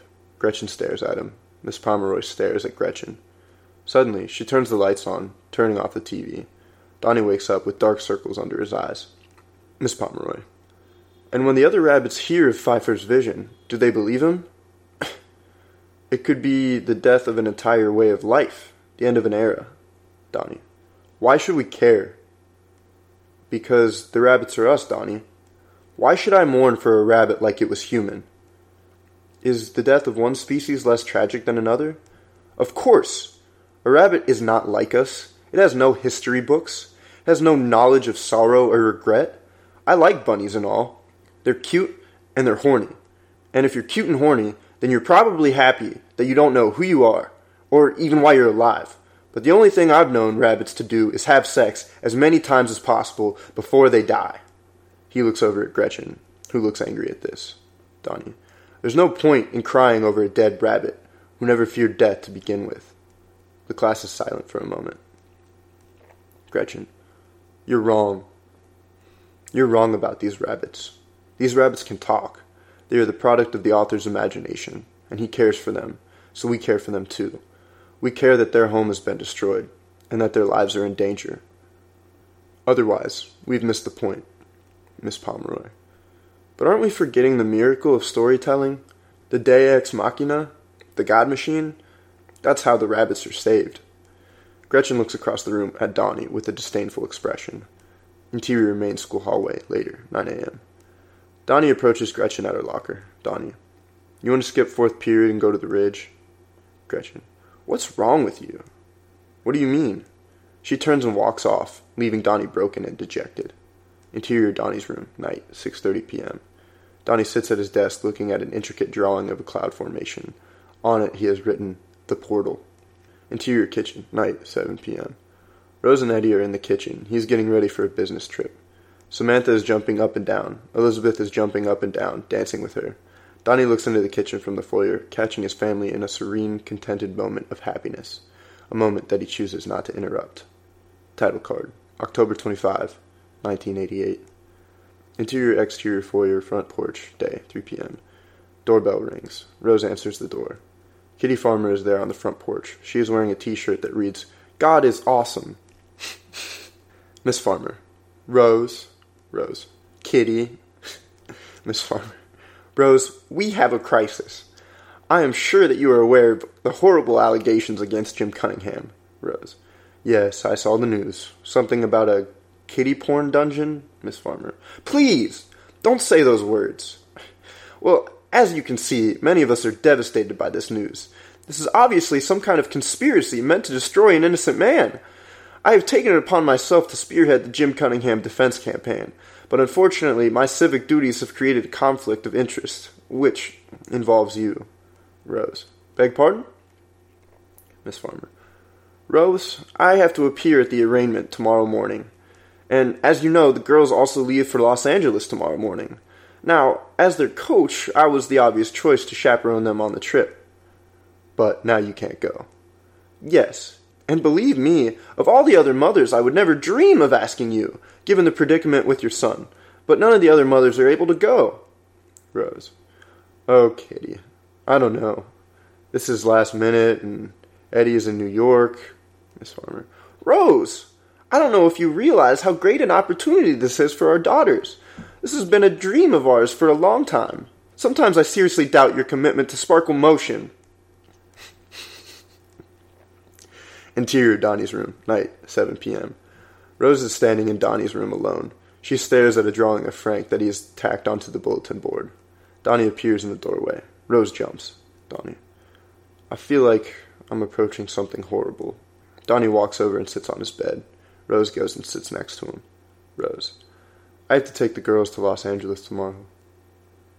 Donnie. Do you get to meet Ed? if I'm lucky. So I won't be back until the first. Your dad will be back on Sunday, so I put Elizabeth in charge until then. She has the car, so she can drive you to your therapy tomorrow. Donnie. How's it feel to have a wacko for a son? Rose. Embracing him. It feels wonderful. Exterior Darko house driveway. Morning, 10 a.m. Rose brings her luggage out to the airport van. Mystery woman loads Beth Farmer into the van. Donnie sits on the back porch steps, watching everyone silently. Elizabeth gives Samantha a hug. Elizabeth. You're gonna win. I know it. Samantha. So do I. To Donnie. Bye, Donnie. Donnie waves goodbye. Rose. Here are the keys to the Taurus. There's plenty of groceries in the fridge, and I left some money in the kitchen table. And don't forget, Elizabeth. Don't worry, Mom. Just go. You'll miss your flight. Rose turns, wanting to say goodbye to Donnie, but not knowing how. She smiles and waves goodbye. Donnie waves back. Rose turns and goes to the van, handing the driver her last bag. Donnie. Mom? Donnie stands up and reluctantly approaches from the porch. Donnie. There's nothing broken in my brain. Rose stands there for a minute, looking at her only son. Samantha. Come on, Mom! Rose to Donnie, holding back tears. I know. She gets into the van, and Donnie and Elizabeth watch them drive off. Interior school, main hallway, afternoon, 3 p.m. Donnie walks up to Gretchen, who stands at her locker with several other girls. The girls whisper to each other as he approaches. Donnie, will you please talk to me? Gretchen, not now, Donnie. It isn't a good time. Then when? I have to talk to you. Gretchen walks away, looking back at him with apologetic eyes. Interior English class, moments later, 3.15 p.m. Donnie walks alone through the hallways, lost. He stumbles upon Miss Pomeroy's room. She sits behind her desk, which has been packed up into a cardboard box. Donnie knocking on the door. Miss Pomeroy? What's going on? Miss Pomeroy. Donnie, it's Friday. Shouldn't you be off with your friends scaring old people? Donnie. Wh- where are you going? I don't know. That's a good question. But suffice it to say, I am no longer your English teacher. They fired me. That's bullshit. You're a good teacher. Thank you, Donnie. And you're a good student. Lazy, but a good student. Unlike most of the others, you question mom and dad's rules. What do I tell the rest of the class when they ask about you? Tell them that everything's going to be just fine. It's up to the children to save themselves these days because parents, they don't have a clue. Donnie looks up at the blackboard. On it, she has written in perfect penmanship, cellar door. Donnie. What's cellar door? Miss Pomeroy, spaced out. A famous linguist once said that of all the phrases in the English language, all the endless combination of words in all history, that cellar door is the most beautiful. She is silent for a moment. Donnie. Cellar door. Miss Pomeroy. Sometimes it's the only thing that keeps us going. She takes a box and crosses the room towards Donnie. Miss Pomeroy. So, will Donnie find his cellar door? Donnie. I think I already have. But now she won't even talk to me. Miss Pomeroy. Then go find her, Donnie. Don't let her get away. She was right about the rabbits. Go. Interior main hallway, next, 3.15 p.m. And with that, Miss Pomeroy turns and walks down the hallway with her career in a cardboard box, heading towards the bright Friday afternoon sunlight. Donnie walks back down the hallway, lost in his own introspection. Across the way, at her locker, is Cherita Chen. Donnie approaches her slowly, like a cat. She turns from her locker, and they make eye contact. She looks at him warily, frightened. A book falls from her arms onto the floor. Written in large letters on the brown book cover is his name, Donnie Darko. He comes face to face with her, grabs her earmuffs with both hands, and touches his forehead to hers as if they were going to kiss. Donnie, I promise that one day things will get better for you. Cherita holds still for a moment, trembling, and then jerks back from him. Her earmuffs come off in his hands. She backs away from him slowly. A single tear rolls down her cheek. Shut up! And then she turns and runs down the hall, disappearing from sight. Exterior Old Gun Road, afternoon, 4 p.m. Donnie walks by himself, thinking, wearing Cherita's earmuffs. Title card October 29, 1988. Interior Therapist's Office, day, 1.30 p.m. Donnie is under hypnosis. Dr. Thurman. And when I clap my hands together twice, you will wake up. Do you understand? Yes. So, your parents, why did you disappoint them? I I was playing with fire. Is it Frank who wants you to destroy the world, to set the world on fire? Donnie doesn't answer. People get hurt. Dr. Thurman. But it was an accident. The house was under construction. People get hurt. I, I don't want to hurt anyone. But you were punished. Yeah, I went to jail. Do you wish that you were punished by your parents instead? They didn't buy me what I wanted for Christmas that year. What did you want for Christmas that year? Hungry, hungry hippos. How did you feel being denied those hungry, hungry hippos? Regret. What else makes you feel regret? That I did it again? Dr. Thurman, alarmed. You've done it again. Yeah. I flooded my school. I burnt down that pervert's house. I think I only have a few days left before they catch me. Dr. Thurman. Why did you do these things, Donnie? Did Frank tell you to commit these crimes? He does not respond. I have to obey him because he, he saved my life. He controls me and I have to obey him or I'll be left all alone.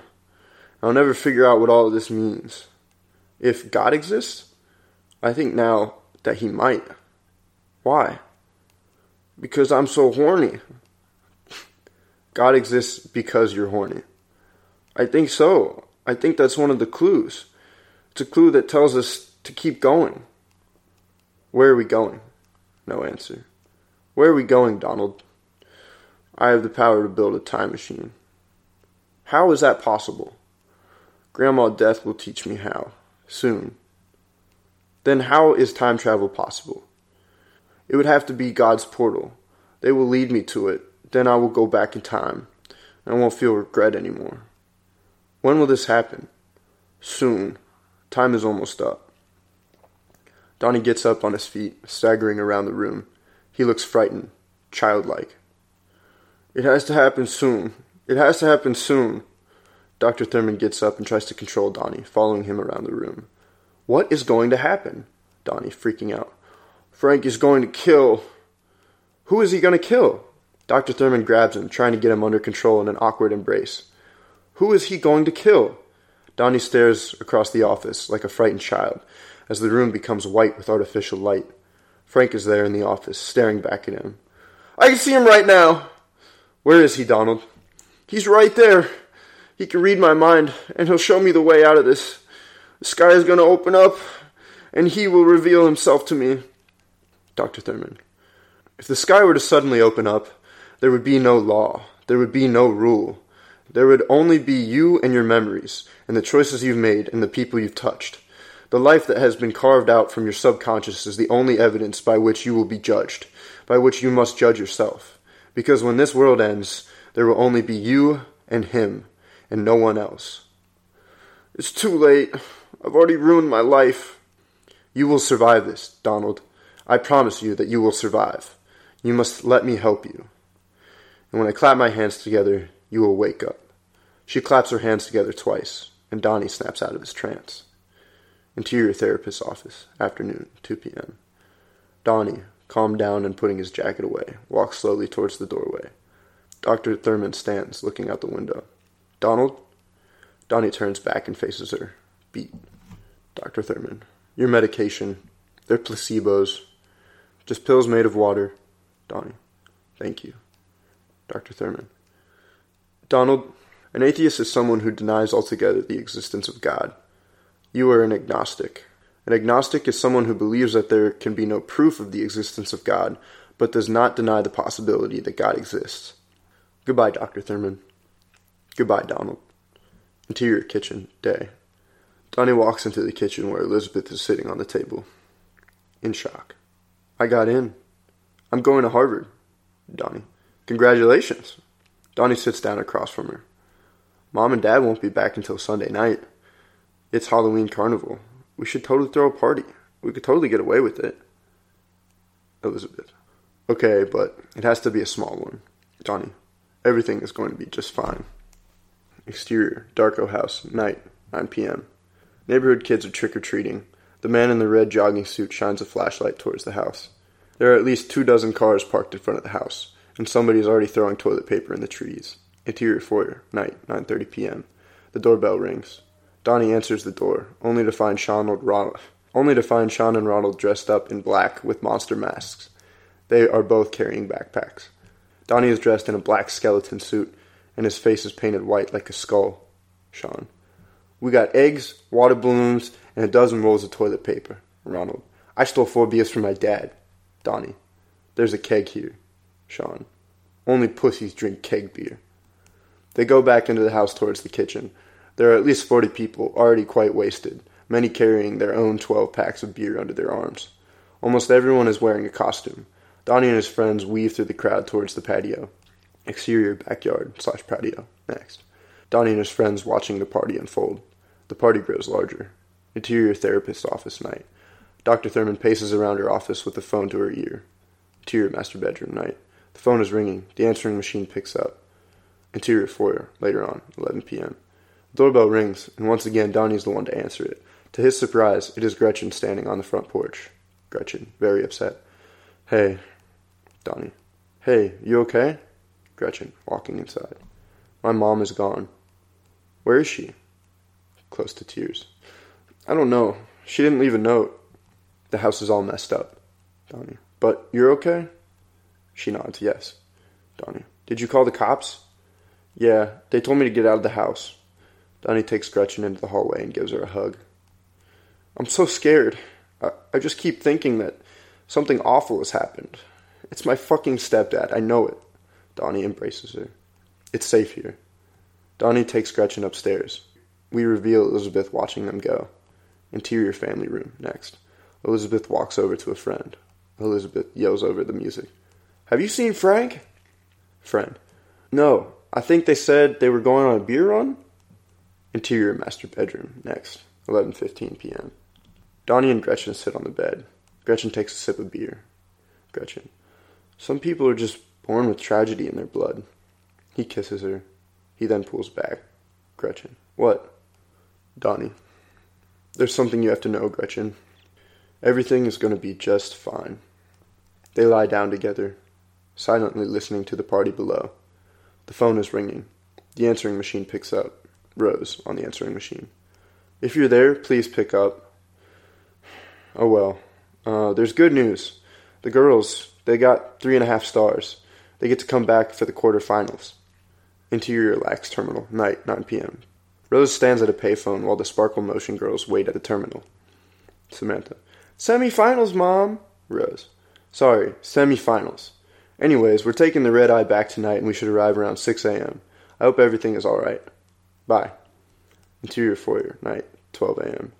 We move towards the grandfather clock and see the minute hand reach midnight. Interior foyer, night, 12:30 a.m. Donnie and Gretchen walk downstairs. They kiss, and she goes towards the family room. Donnie walks toward the kitchen, but then doubles over against the wall in pain. Suddenly, the room blows out with a strobe of white light, as costumed teenagers and their vector spears intersect in a shimmering maze of chaos. Donnie slowly follows his spear as it leads him through the crowd, directly towards the refrigerator. Donnie stares blankly at what he sees, scrawled in magic marker on the memo board. It reads, Frank was here. Went to get beer. Donnie stares at the board for several moments. He then turns his head and sees a teenager with a Ronald Reagan mask walk by. He then sees another spear coming towards him. Gretchen rounds the corner, coming in from the family room. Donnie falls to his knees and puts his face inside the head of Gretchen's spear. We see his POV, an abyssal tunnel of light. Donnie, come with me. Gretchen, where are we going? He grabs her and pulls her out of the back of the kitchen into the backyard. Ronald and Sean follow. Exterior backyard patio. Next. They move through the backyard. Gretchen, Donnie, what's going on? She stops him. Time is running out. We have to go see Grandma Death. We have to talk to her. Why? Is it about the book? No, Frank. Who's Frank? Ronald and Sean approach. Donnie, where are we going? Donnie looks at Gretchen. This is it. Donnie. She knows. I know she knows. Exterior neighborhood street night, 1:15 a.m. The group of four ride their bikes down the street. Exterior forest night, 1:45 a.m. They ride their bikes across the forest. Exterior Grandma Death's house night, 1:30 a.m. They stand in front of the dark house. It is pitch black, no lights anywhere. Sean. There's nobody here. Just forget about it. Then, there's a clanking noise from somewhere around the side of the house. Everyone hears it. Donnie looks toward the lower front of the house where there is a cellar door. Gretchen. Is that a cellar door? Donnie, his eyes widen. Yeah. The cellar door is ajar, and there's a dim light coming out from inside. Ronald. Don't open it, Donnie. Let's just leave. Interior Grandma Death's cellar. Next. Donnie and Gretchen open the door to the cellar and descend down into a murky pit with a stone floor. Inside, the room is quite large, filled with row after row of boxes, paintings, antique furniture, and chandeliers. There's even an ancient piano in the back. Gretchen slowly reaches her hand out and places her finger on the deepest piano key. Suddenly, a figure emerges from the shadow and slams Donnie into the wall. Then he grabs Gretchen by placing an arm around her neck with a butcher knife. It is Ricky Danforth. Seth comes out from another corner also brandishing a butcher's knife. Both have pantyhose pulled over their heads. Ricky. Get the fuck out! Now! Ricky drags Gretchen out. Seth drags Donnie out. Exterior Grandma Death's house. Next. The four of them come bursting out of the cellar. Seth holds Donnie's arms down with his knees and places the butcher's knife against his throat. Ricky throws Gretchen down hard onto the shoulder of Old Gun Road. She lets out a gasp of pain as her head hits the gravel. Ricky. Motherfuckers, Seth. I have a bigger knife now. Sean and Ronald watch, dumbfounded, backing away. Seth just stares down at Donnie with dead eyes, pushing the knife down harder, cutting off Donnie's air supply. Sean. Hey! There's someone coming! Look, there's a car coming! Seth slowly turns his head and sees, far down Old Gun Road, approaching headlights. Donnie, barely audible whisper. Deus ex machina. Seth. What did you say? Donnie, our savior. The headlights are getting close. Ricky. They called the fucking cops. Gretchen struggles to breathe on the shoulder of the road, the wind knocked out of her, semi conscious. Seth. That's no cop. The headlights are getting close. Gretchen in a hoarse whisper. Donnie! Even closer. Donnie. You better run. Ricky. Forget it. Let's go.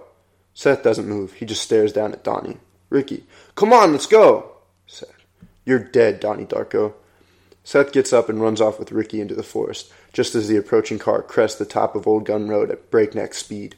Suddenly, in the bright glow of the car's headlights, is the silhouette of Grandma Death, standing in the middle of the road. In her right hand, she is clutching a letter. Donnie's letter. Gretchen. Donnie! The car swerves left, barely missing Grandma Death. The Pontiac tries to brake hard, but the wheels lock, and it goes skidding onto the shoulder. Gretchen raises her head from the gravel into the bright headlight beams. The Trans Am goes barreling over her like a speed bump, and her limp body rolls off into a grassy ditch. The Trans Am skids off into the grass and collides head on with the crumbling stone chimney, which explodes into a crumpled hood of the car as it eventually comes to a stop in a fury of smoke. Donnie staggers to his feet, regaining his breath. He runs over to Gretchen and kneels down next to her. Donnie. Gretchen, wake up! Wake up! Her neck is broken. She has no pulse. The passenger door to the Trans Am opens, and a passenger in a clown costume gets out. The driver's side door opens and the driver gets out. He is wearing a rabbit suit, a Halloween costume. He is holding the grotesque rabbit helmet in his hand. It is Frank. Passenger. Frank, what'd you, what'd you do? What'd you do? Frank approaches Donnie, who raises his head from Gretchen to see him for the first time, face to face, with an expression of shocked horror. Passenger. She's dead. You killed her, Frank. Frank is in shock. Frank. She's dead. Donnie slowly nods his head. Sean and Ronald approach him slowly. Grandma Death looms behind them. Frank. What the fuck?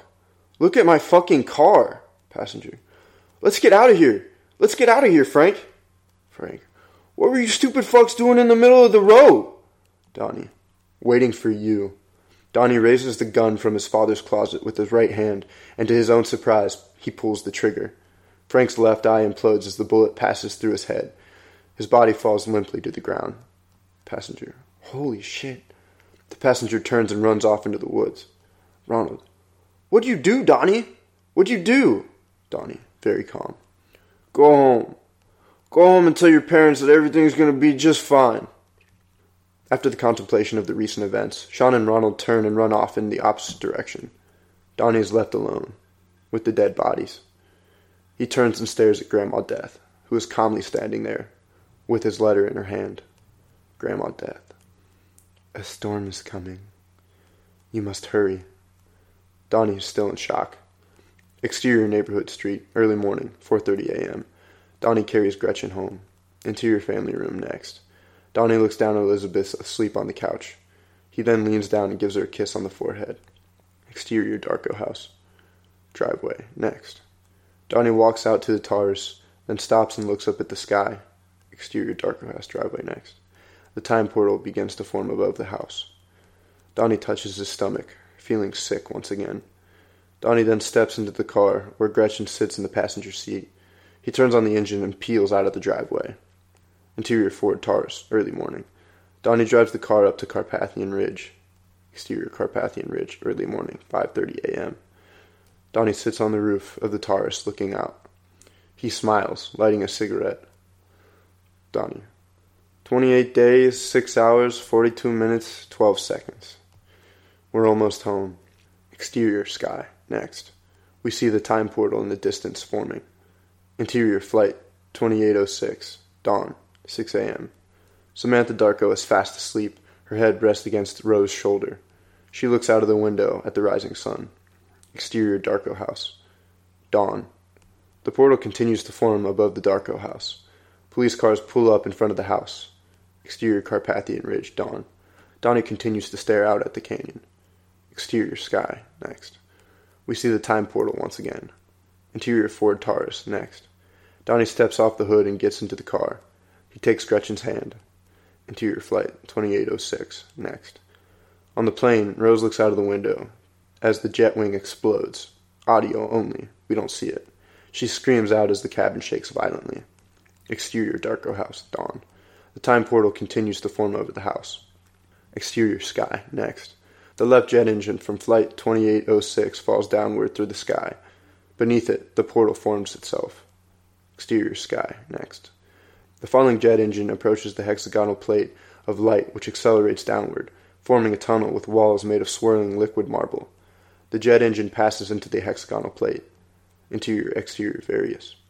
In a series of intervalometer time-lapse shots, the entire suburban landscape retreats backward in a fury of speed.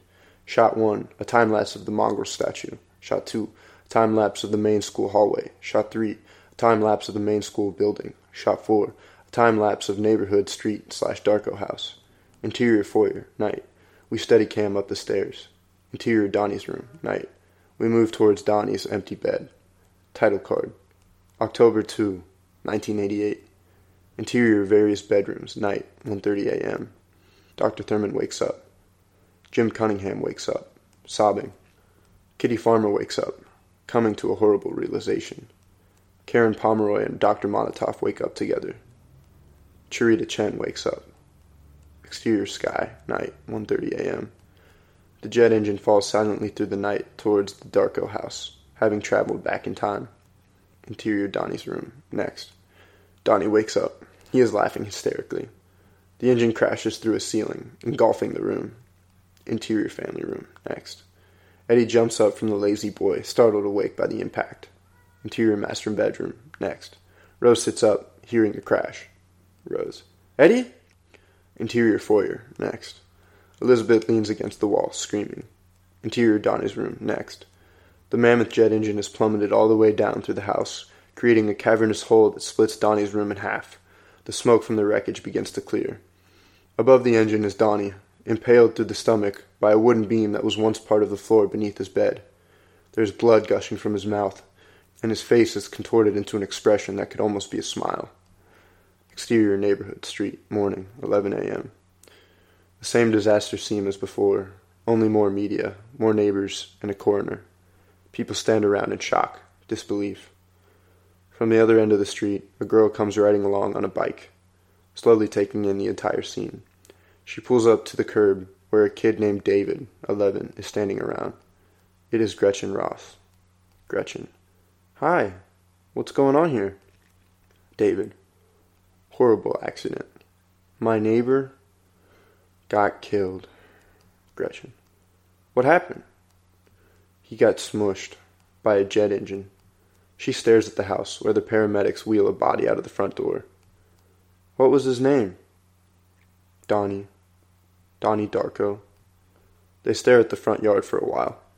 We see Elizabeth. We see Eddie carrying Samantha, who is crying. David. I feel bad for his family. Gretchen. Yeah. David. Did you know him? She stares at the family for several moments, and then shakes her head, slowly, as if trying to locate a memory that is slipping away. No. Rose, leaning against a tree while smoking a cigarette, notices them. She seems to recognize Gretchen, from somewhere in a vast reservoir of her memory. She waves at her. She waves back. Fade out. The end.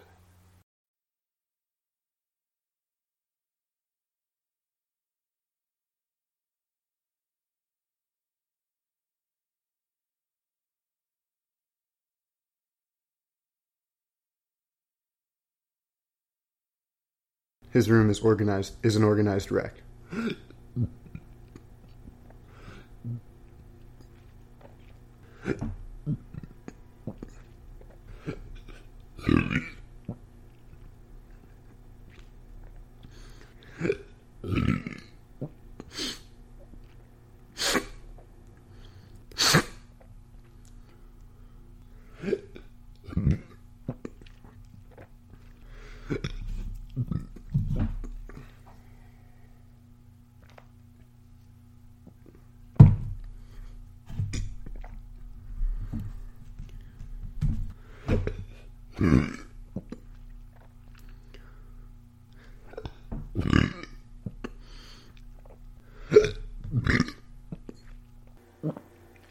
Stripe.